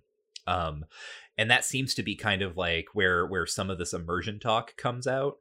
Uh but I also just think like as someone you know like like you kind of an immersion critic or an immersion skeptic like I do not think I could ever be immersed in a tabletop game in the way that people seem to talk about it here. Like I'm playing a tabletop game. Of course there are rules. Like not me not Yeah. knowing the rules doesn't mean I don't know they're there. Okay whatever. Yeah, I yeah, I don't I it seems hard. And you know, you read it's really hard to know because because you read these narratives of play at the time. And of course these things are new, right? So they can be Mhm. very like exciting, but it, it's really difficult to know is the narrativization in the zine about how thrilling it is in the immersion. I mean, that's PR for their particular argument too, right? Like the Mhm. the the um, propaganda like usage of the rhetorical style to to promote their idea of the game is just as important as the actual description, right? And you can't extricate those things from one another, so it's really impossible to know. And then you you know I uh you know kind of out of this same group of people, I I don't know how heavily Pearson is involved in it, but these people who are excavating uh, and and interviewing the people who are around for the beginning of role playing games, you know, they did that documentary fairly recently. That's uh, the Secrets of Blackmoor, Uh, Mhm. It's just about like the Blackmoor campaign and what was going on with that with Arneson, and uh, it, but you re, you know you watch these interviews. It's a, a fascinating document. Well, I would say there are fascinating interviews. It's not a great documentary because the people who made it don't really know how to make a documentary. And I'm not really not being cruel or unkind to it. It's very difficult to watch as a documentary um, because it is kind of loose and sprawling and, and, and hard to get your hands around. But the interviews are fascinating, really great. I'm, I'm very glad they made it. Um, but but you know, even the way that these players talk about it, they're like, "Oh, I just can't believe blah blah blah what we were doing at the time," and it's tinged with this kind of nostalgia and um, you know how how special it was at the time. So uh, so that's all to say. I think we have to be very careful about how straightforward we forwardly we take these statements about immersion, for example, Mhm. because uh, we you know there there's no single emanation of it that is not ideological in some way. right. Um, and that's like every human statement. That's not particularly unique, but with something so charged and with something that has such a debated origin to it now, right? Who owns what and who gets credit for what? That's still an active, uh, hotly debated set of topics within this like very small group of people. Um, I think we just have to be very careful about how seriously we take it all. Um, again, that's not really what Peterson is into doing. Peterson's into taking the statements as uh, qualified but flat, right? Like Mhm. they, th- this is what people are saying, and this is how we, you know, we have to read it. Mhm. Uh, I think that every game should have a Star Master. yeah, that's a great name. I think Uh, that's from alternate- Traveller. Yes.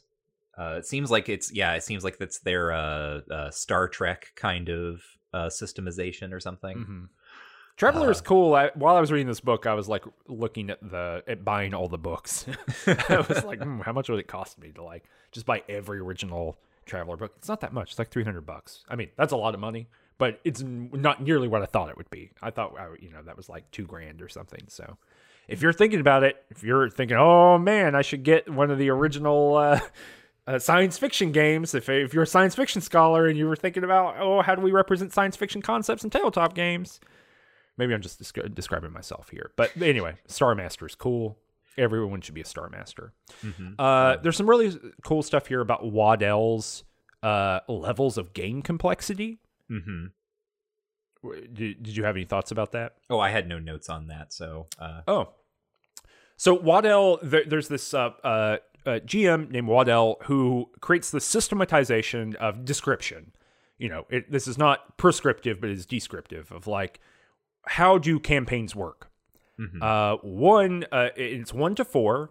One is uh, everything exists for the player and is purely a game construct, and he calls level one the golden hole. Uh, it's Gilded Hole. Oh, I'm sorry. Right, right. The gilded hole, which is so great. it's like a like a thing. What a dismiss. I mean, he doesn't mean it dismissively, or I think it's I think it's he that Waddell does not mean it dismissively, but it, it can be extremely dismissive. the idea being right, like it's just a dungeon and you can go down infinitely, and you're just like collecting treasure constantly. Yeah, Uh, right. And- and Lands a little bit only- differently today. it, it, well, I'm sure it landed very differently at the time too. I think if you're walking around the 70s being like, "Hey, I'm going down to the gilded hole," you know, I don't know, people are going to take that seriously. But uh but but yeah, and it's like pure game abstraction. So, you know, uh Waddell is like, yeah, the you know, this the level 1, you go down into it exactly like you're saying, kind of dungeon crawly, it's room after room. Uh if you want treasure, uh you know, if you want to turn your treasure into gold pieces or silver pieces, you just say I want to sell this and then like the the you know your game master says all right you get rid of your long sword and you have 15 silver pieces and you can like buy on the fly or whatever right? So like it's just a game construct. All of this is to make the game more interesting and powerful you know there's characterization if you want there to be but there doesn't have to be and then there's like additional levels in the middle and then four is a full simulation there's a map you know uh, to me this is always the village of Hommlet which is you know a, a d&d module that I read very young and like had a huge impact on me in, as far as like how I understood games and everything. But it's like the Village of Hommlet. You can look at the map. Every single uh, house has a human being in it, or you know someone who lives there. Every single uh every single one of those people has like secrets and shit that they have about them. They all have a schedule, a day to day schedule. You can know where they are at any given point in time. Uh, they the the village itself has a timetable on it, meaning if you if you were there for a certain amount of time, you know, days or weeks, certain things happen in the time. It's this little clockwork universe of like stuff that's happening that the players kind of intervene in. That's a level four. You know, that's like as far as you can go as far as detailing it like a real world. And so he gives these, or, or, or I keep saying he, but I'm not quite sure. But Waddell gives these levels of game complexity, which gives people ways of talking about the way that they engage with refereeing those worlds, right? Like, Mm-hmm. if if it's all about players and it's all about just this game construct, then it doesn't really matter if like you know the baker has a secret. Who cares? That's not what they're there for. We don't even need a baker. dreadful secret. Oh, the evil baker's secret. Hello, I, I am the baker. I have one secret, and you must learn it to proceed. What is my delicious dozen? uh, so anyway, I think that's really cool. I think those are like interesting ways. Those are interesting heuristics. I think they're actually still helpful um, Mhm. for for thinking through this kind of stuff. Um, I also like the other stuff about intentionality. Yeah. This is It- another really wild like paragraph to read. It is. I actually want to adopt intentionality. Mhm. Uh, Can you do you explain read- what this is? Well, do you want to read the paragraph? Okay, so this is from uh, uh, a system called Legacy. Uh, quote entities in the game with an intention intentionality statistic higher than 2 are termed a nexus and those at 10 or higher a primary nexus. The rules give an example where quote a player character with an intentionality of 12 is being partially directed and steered by an own unknown statement of effect for a primary intentionality nexus. The player has noticed that his her ability to recognize and avoid poisonous plants is increased and that his her general appreciation for plants and their value seems to have been enhanced. Clearly, the player is receiving a die uh, receiving die roll modifications as high as plus 100 for certain types of situations, uh, but she he uh, is as yet uncertain of what these are. The major clue seems to be that they involve plants. I think that's great.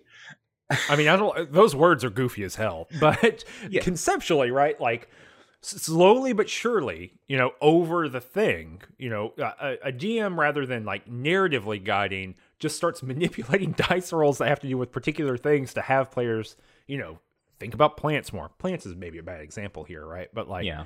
things involving, you know, the the the king's advisor or whatever. Right. Uh, you, Or- you suddenly seem to know more about the king's advisor for no reason.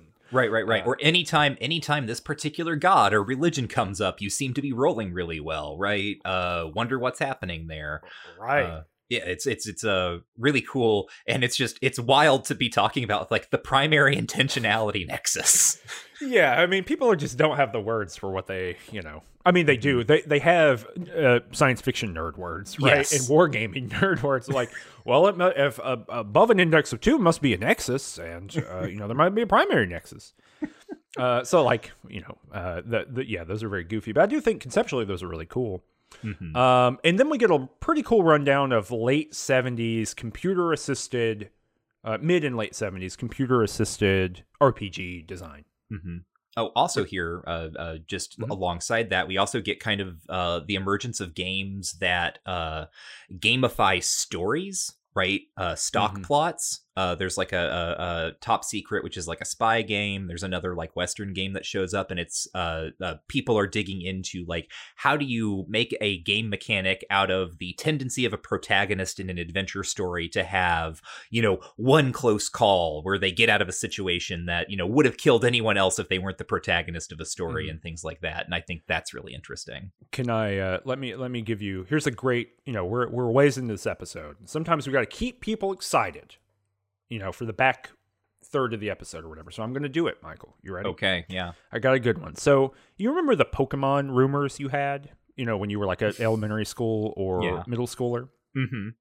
Uh, do you have an example of like a Pokemon rumor that you heard when you were a kid? oh you know mew is under the truck Right. He was under the truck. And it's like, oh, you can't really figure it out. But there's really no way for you to know. I mean, you could go on the internet maybe, but even then you're going to run into a bunch of those, right? mm-hmm. Uh, Saving Aeris, mm-hmm. you know, from from Final Fantasy VII. That's one, you know, Brian Taylor wrote a really great article for Kill Screen 10 billion years ago that was digging through those discussions on like Usenet and stuff. Or I guess, or I guess the uh, in between, uh, at post Usenet, I guess. Well, would would it surprise you to know that those kinds of rumors existed around D and D and early tabletop gaming? No, but it's extremely funny that they would. so let me let me give you one. So I was I was uh, talking to my my friend Kevin. Kevin's quite a bit older than I am, uh, and this is probably the late '70s, early '80s when this is happening. I didn't get the exact year, but somewhere in there, right? 70s and the 80s. And I was just talking to Kevin. I you know, and I didn't get permission to tell the story, but it's so good. Sorry, Kevin. Uh, you, you know, if you were keeping this, we need to talk about you. we got to talk about you. Uh, but this is such a fun, a great story that I, that I loved, and it has to do with Top Secret. So Kevin is hanging out. You know, he's he's being a little gamer or whatever. He's thinking about D and D. Uh, I guess in the early, it's got to be the early '80s. Uh, and he's talking with like a friend. You know, I guess he's like you know whatever 10, 11, 12, somewhere in there, talking with a friend. And the friend says, Oh my God, did you hear about what happened to Gary Gygax? And Kevin says, Oh, what are you talking about? What, what are you saying? He says, Gary Gygax was playing a real life game of Top Secret, and he was shot in the head and killed. and Kevin and and to hear him tell it, I wish I wish I'd just recorded him telling me the story, but but he was so like shocked, like who would do that? Who would play a real life game of Top Secret, the game of spies and James Bond stuff? It's so dangerous. Why would you do it? And uh, I just thought that was like the best story on the play. And and he was like, and I thought for weeks that Gary Gygax had been murdered. and then you know he asked like how did you find out about it and the guy was like someone else told me or this other kid was like someone else told me about it and so it's like this playground rumor that Gary Gygax had been murdered while playing the game. So weird. It is so weird, which I think you know it's ties like saying into Shigeru Miyamoto got stuck in a plumbing tunnel or something. It, it Like- base yes, it is. It's exactly the same. It's such a, a you know, but I I hope that that gives everyone um you know, I'm sure that their kids are running around spreading weird rumors about Among Us or Fortnite or whatever now, right? Uh, uh, the and but I that was a really uh, great story that that I did, and, I, and obviously at some point later he found out that Gary Gygax had not been murdered while playing Top Secret, and I asked why, you know, why did he think that it was Top Secret and not like Gary Gygax had been fighting with a real sword and got his head chopped off or something, or got murdered that way and and he did not have an explanation for that. like top secret is such a specific and weird example of that. yeah. Uh, anyway, I thought that was great.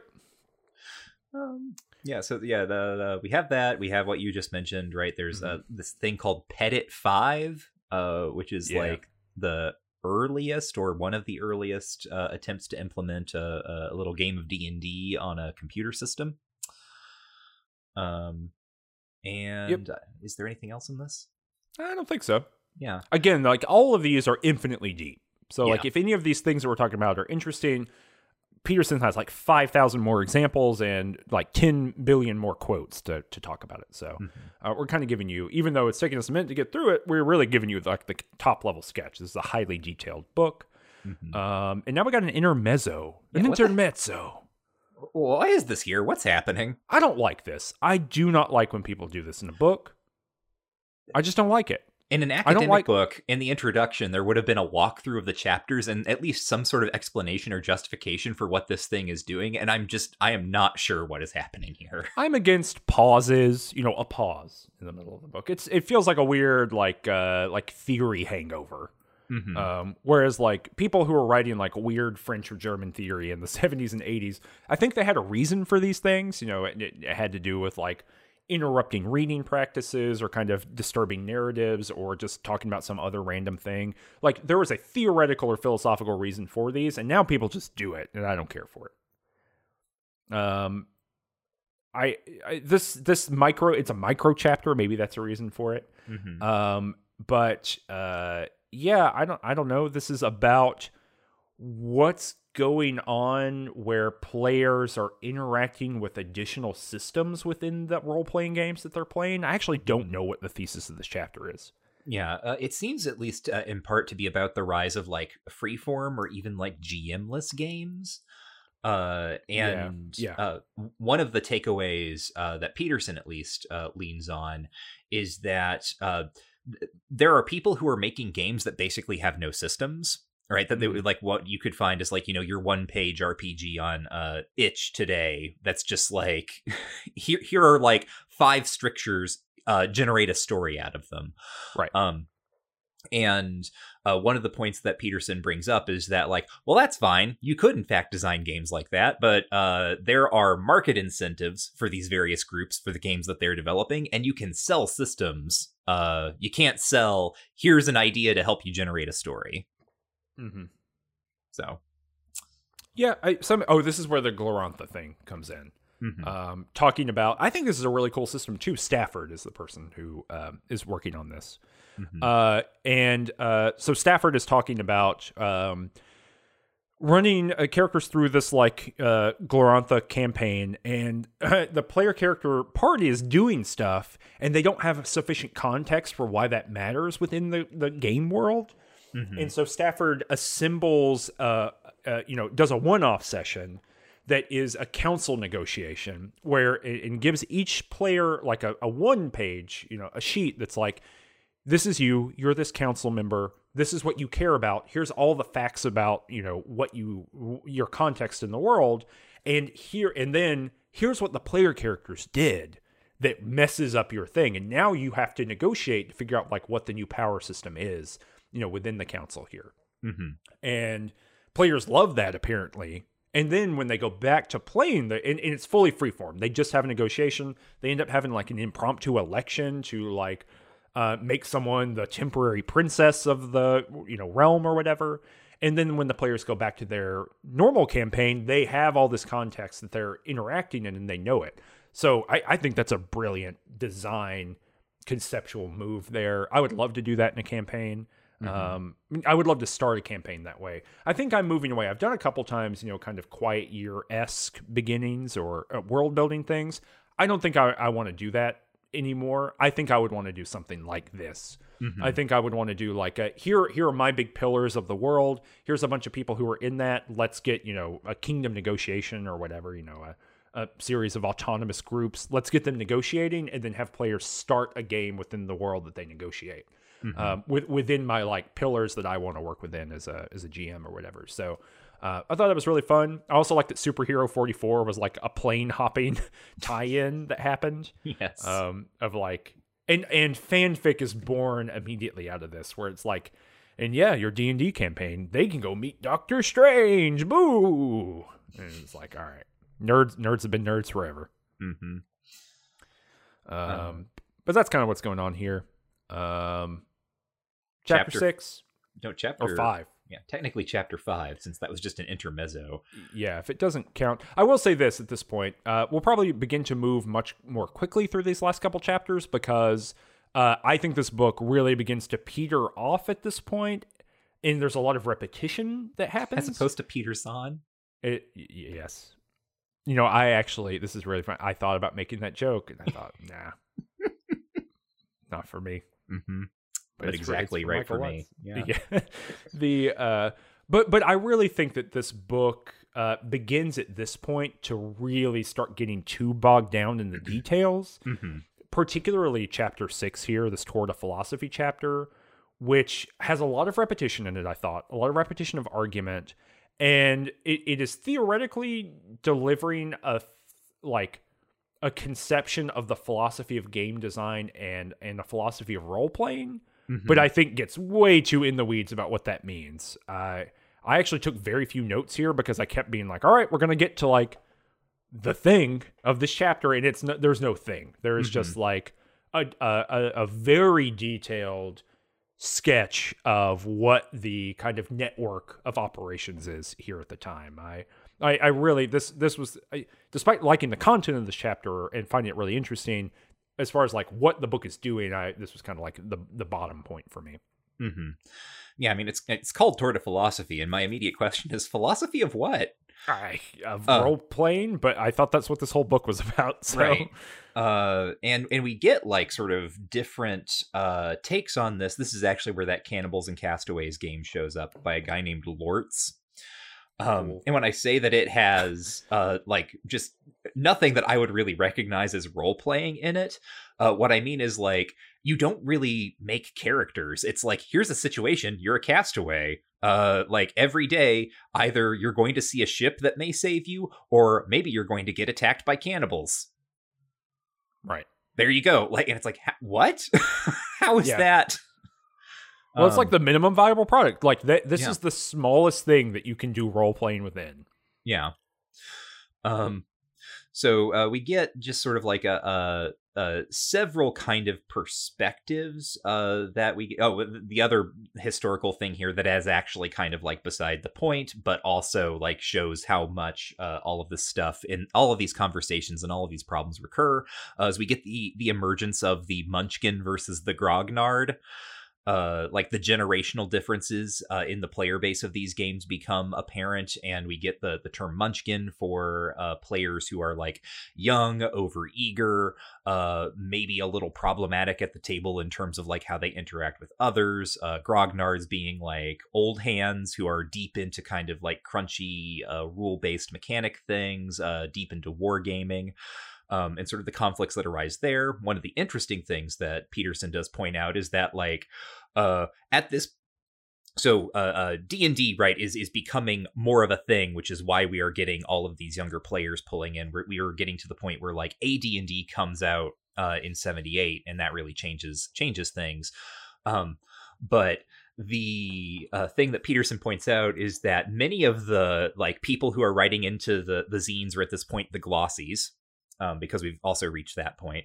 Uh, yeah, yeah. A chunk of this chapter is dedicated to just talking about that. That mhm, in in this moment, as the game is transforming, what happens is that what used to be fanzines that are kind of run, you know, as this additional or thing that's built out of the science fiction fan community, it becomes its own thing. You know, Mhm. tabletop games, and so the Dragon being TSR's kind of official magazine, but then White Dwarf emerges. Um, uh, uh, Chaosium has Mhm. one too, right? Um, mhm. yeah, yeah. so- uh, and- different worlds.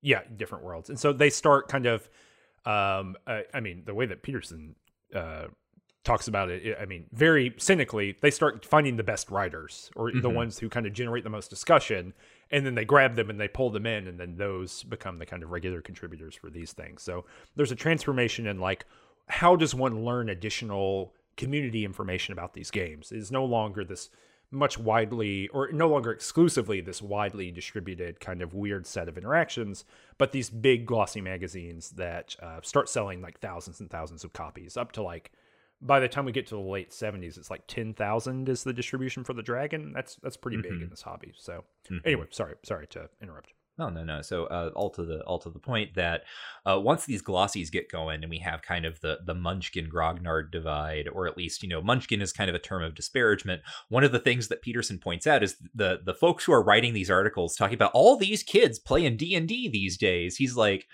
Yeah, when these people were writing for the fanzines, they started that when they were like 17. right Like- or earlier. Right or earlier. Um so uh you see kind of like the construction of this generational divide uh that is really almost more of an issue of scope uh than it is about generations. Um Mhm. and so uh, we get kind of a, a sort of like laundry list of people who have different opinions on like what is happening when you play d&d in kind of like a meta sense right? Uh, there's people who think that this is uh, you know role playing is primarily theatrical right? You're just kind of playing. And then there are other people people who are like no it's a psychodrama. You're actually like when you play d&d and you have to like inhabit this other character you end up learning a, uh, some sort of fundamental truth about yourself.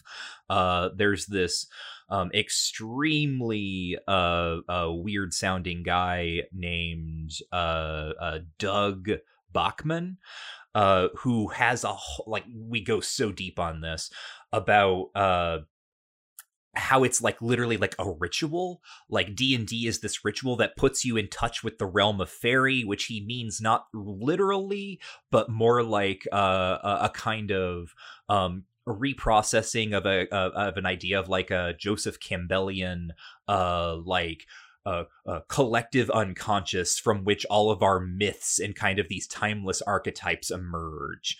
Um, and again, this is one of those places where, as we've been saying, like pressing on the ideology of some of this stuff would be really interesting uh, because this dude, like all of these people, have got some ideology going on, but this dude in particular, um, in terms of just like the way that he is like putting so much uh, uh, work into like treating the Campbellian like hero's journey myth as like a fundamental aspect of human reality that Dungeons and Dragons somehow puts you in touch with or like potentially puts you in touch with in like a direct way.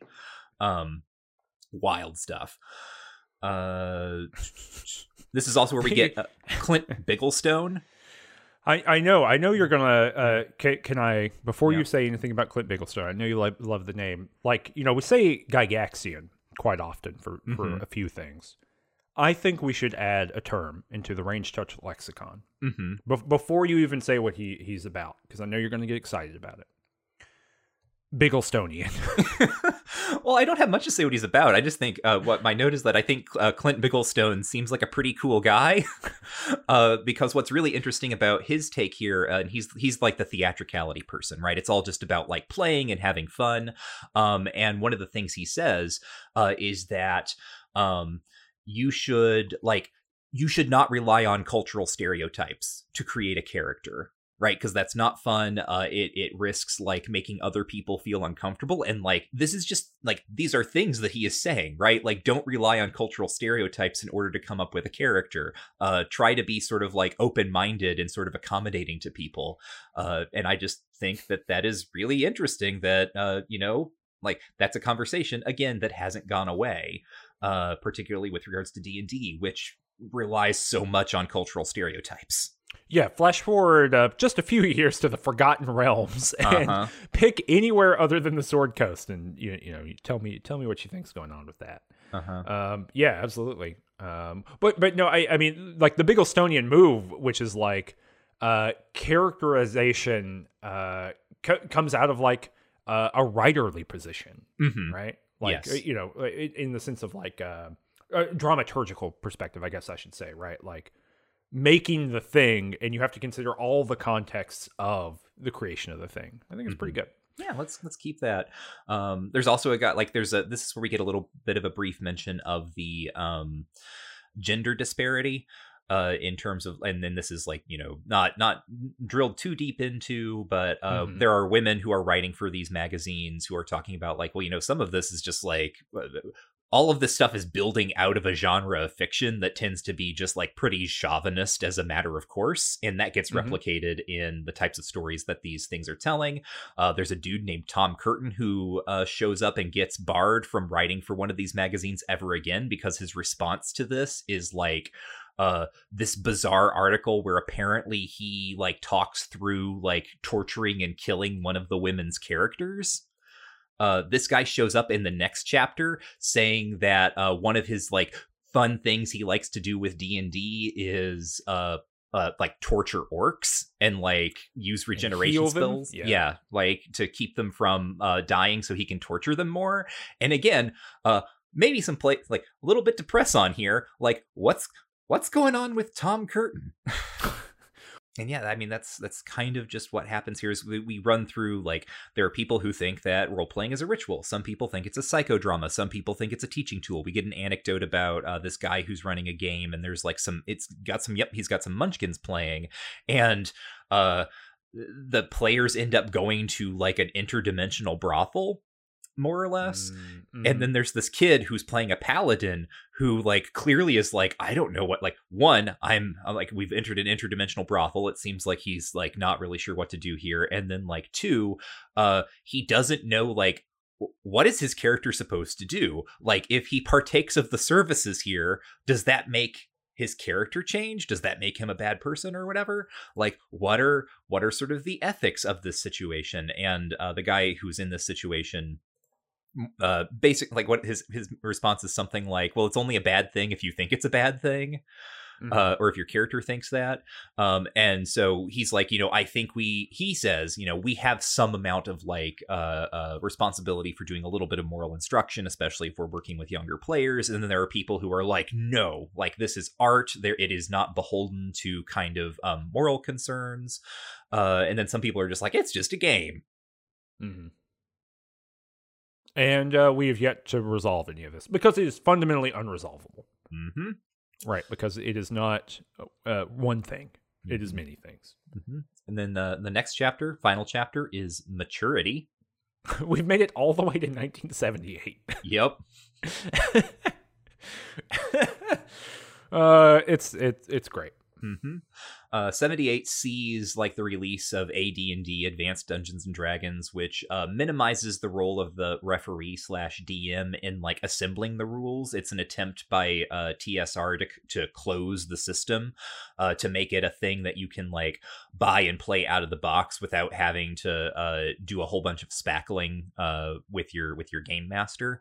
Um, and uh, this also results in like the game becoming because it is more stable because it uh, has basically a lower barrier to entry uh, you get more people playing uh, AD&D younger people uh, and same problems keep happening right? There are all these questions about like well now suddenly uh it's so actually really interesting again how much this recurs because uh, like you i i was a 3.0 3.5 person um, and I remember when uh, fourth edition came out, and it was like this huge deal because uh, it had been a long time, or at least you know, uh, in in how a young person measures years. It had been a long time since there'd been any sort of revision to D and D, and I remember playing my first game of um, fourth edition and just being like, "Man, what's it going to be like for kids who this is how they in- get introduced to this game? Like they're going to have a different idea entirely of what Dungeons and Dragons is.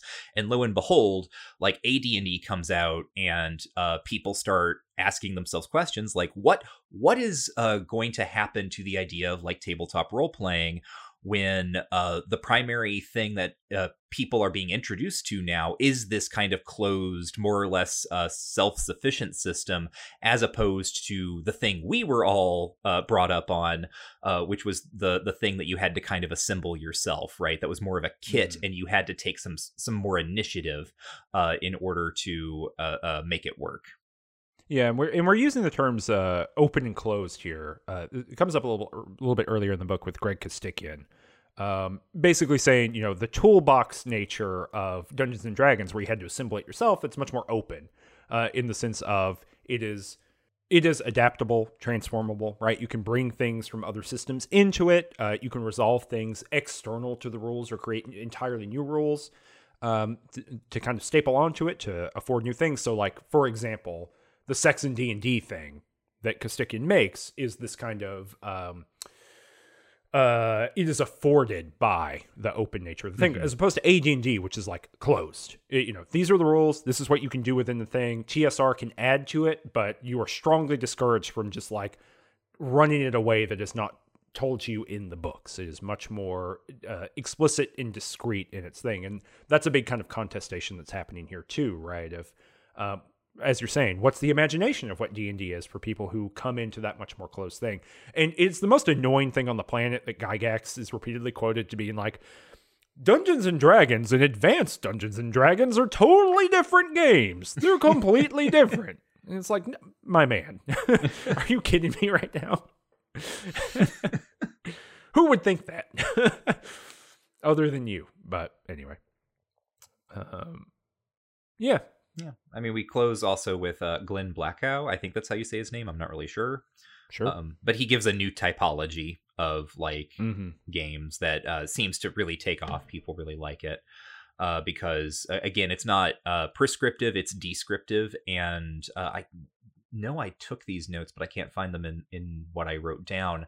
Uh, but basically, one of his sort of innovations is that uh, here here broad strokes are like the four different types of game. Now, second move, uh, all of these overlap, right? Like there is Yeah. not one game that is purely about uh, power gaming or min maxing or whatever. Uh, you will have a game that is going to have some power gaming element that is also going to mix with a little bit of uh, role playing or storytelling, right? And this is all going to be influenced by the people who are at the table and what their interests are. Uh, and so, Yeah, they're all tendencies. Yes. you know, uh, of campaigns rather than um, you know uh, categories of campaign, I guess, or or exclusive categories. Uh, yeah, there's a, this is also where Bachman's uh, hero's journey thing shows up, and it, to me that just re- really demonstrates how how much the hero's journey sucks, like as a as a heuristic, because like Bachman is very explicit to being like. If a D&D campaign doesn't move through these moves, then or, or- or basically says a mature and good D&D mm-hmm. campaign moves through all the stages of the hero's journey and if you don't it's because you're kind of arrested in your development. So it's like this whole like theory of human development that's attached to and like narrative maturity that's attached to the hero's journey as if the hero's journey is like the be all end all of this kind of stuff. And it's just like whew this is like this would be a youtuber today this would be a youtuber who just applied this to every nerd property and like chastised everyone for not doing it this is like a type of guy yes, it is. um, uh, and this is their origin point of that type of guy. And uh, but but it's a way, you know, in this in this chapter, we get all these kind of like different ways that you can index that new people were coming into the activity who were mostly younger, and it was difficult for them to get acclimated into into the the games. Um, and so basically, the way we know that is that people wrote about it. They wrote about how weird it was to try to integrate all these new people, and you know, I think the end result of that is is what we have today. You know, the very long end result of that, and we're going to get some intermediary pieces of that when we read next month's book on the Forge, which is the same deal. you know, of like people debating about what what RPGs are, but like on the internet in the late '90s, early 2000s. So that's going to be really exciting, I think, to kind of think through with this book but um you know but but we see this today right which is like the assumptions that you have about what this game is provides the context to which you make statements about about these games Mhm. um and uh, again you can go to TTRPG Twitter any given day of the week and you can find this exact debate happening somewhere and people getting real angry at each other about it Mhm. And Um, Peterson's ultimate, like Peterson has an epilogue, and one of the takeaways of the epilogue is that as we move into the 1980s, uh, this just it gets more and more complex because you see the emergence of like LARPs, which operate Mhm. uh, in in some ways very similarly and also very very differently, uh, and then also computer role playing games uh, that continue to refine kind of the the computer as the referee, as the executor of of the game system, and and so on. mm-hmm. yeah So. that's it Hooray! hooray that's the book Mhm. I liked reading it did you like reading this book Yeah, it was fun. Gave me a lot of context. Um, you know, I, I I think about these kind of originary things a lot. Um, you know, this is a thing that I've kind of poked at quite a bit over the years. Of uh, you know, it's something I said, say, I think in the Beyond the uh, Boundary episode on CLR James that that uh, I think is a big episode that people listen to on the show quite a bit, which is like uh, the early maneuvers of game studies, you know, as a discipline, like, you know, I would say 95 to 2010. You know, I, that's a weird time to say early, but I think most of the things that we consider like gotta read them classics of the field, you know, that, that are not from the 50s or whatever, um, you know, they're not from like the deep past, but are like foundational for the discipline. Um, uh, you know, I, I've said this a lot. A lot of those often emerge from other uh, disciplines or fields, and so they bring some assumptions with them. And sometimes they just were unwilling to look at the work that had been done uh, in games before that. And I, I will say that uh, I do think zines broadly, whether that's science fiction zines, science fiction fandom zines, or this kind of stuff, you know, wargaming zines, things like that, the the philo- the philosophical and theoretical contributions of those time periods just were ignored overwhelmingly. Um, and I understand why that happened, right? Like you had they had to legitimate the study of games, and they were more overwhelmingly focused on video games. Right. And um, it would be very hard to legitimate the study of games if all of your citations are to things called the dragon or like Pillar of Right. Wizards or, you know, Crom's skull or something. Right, exactly. So like I understand every single part of why that happened. Like you know, and uh, I'm not. I don't. I never say these things to be like, and that's why they all did the bad thing. No, like those people. Uh, like I, I've written academic work. I know exactly the kind of uh, nightmarish uh, requirements that that happen that actually constrain real thought often. Um, just in a very blunt way of saying it.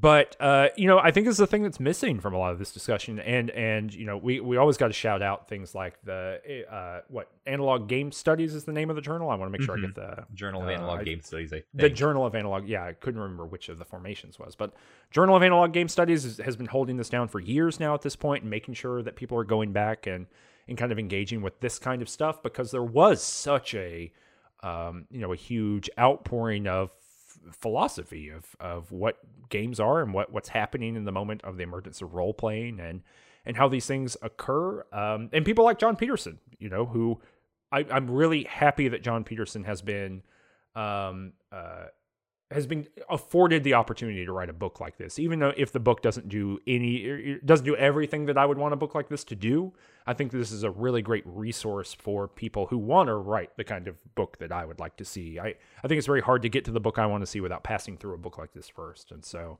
um, i'm excited uh, by this. I'm happy for it. it makes me really excited to read our next book which is titled something Uh, um, tabletop RPG design in theory and practice at the Forge, 2001 to 2012, designs and discussions. There you go. You got it. I didn't have it in front of me. Uh, so we're going to be reading that next month. Uh, that's going to be exciting. And you know what? You know what we're going to do after that, Michael? The Summer of Classics. Summer of Classics. Get on board with the Summer Classics. Sunday. Summer. The whole summer. the last the last viable day of the week of every month in the summer, a new classic episode. Do we uh, do do you know what we're doing for the summer of classics? Yeah. I, I mean, in in broad strokes, yes. I don't think we made like a specific schedule yet. Classics. Well, I don't know what we're I think we're going to be reading some Cicero. Um... Uh huh. Right. Mm-hmm. We're gonna find out. Uh, we're gonna find uh, you know answering the question et tu Brute. Uh huh. uh, some other stuff. No. Uh, uh, here's my pitch. We don't have the full lineup yet, and we will announce the full lineup soon. Mm-hmm. But here's my pitch for the first one, which would be what? Uh, this is April. Yeah. So, so like, next month. So it's be June. Yeah. June 2022, the first month of the Summer of Classics. Here's my pitch. You ready? Okay. Gary Alan Fine's Shared Fantasy. Oh, one that was mentioned in this book. Mm-hmm. As the, the first... first... academic study mm-hmm. of tabletop role playing games, or maybe just role playing games. I guess they were all mostly tabletop role playing games. I was going to say, like I don't know what the other options were in 1983. I mean, I do, but, you know, they were limited. yeah, they were very limited. So uh, let's do that. So that, that kind of offboards us, you know, from the tabletop role playing unit that we're doing here mm-hmm. and then onboards us into the summer classics. Sounds good. cool. Mm-hmm. I think it'll be good. And then and by next month we'll have the full summer classics uh, uh, ready to go. That's going to be June, July, August, and September. Is September summer? Is Sound September up in the comments. Summer? Yeah, let us know in the comments. Do you think, you know, uh, quote tweet this tweet, the announcement tweet on Twitter, and let us know: Is September the summer? And we'll do a Twitter poll, and if it is, then we'll do one additional Summer of Classics book, and if it's not, we won't. Uh, okay, cool. Well, that that that is this book. I'm glad we read it. Um, happy mm-hmm. to do it. I think that's it. That's this episode. Thanks so much for joining us. Uh, Michael, where can people find you on the internet? Well, you can find me on twitter.com at Warren is dead. Great. Yeah. And uh, as you learned in the uh, in the ad break, you can go to patreon.com slash rangedtouch to support the show. And uh, $3 a month, you can get access to the notes. We'll be back in one month with uh, the book on the forge. Woohoo! Wahoo! The social is defined by its exclusions.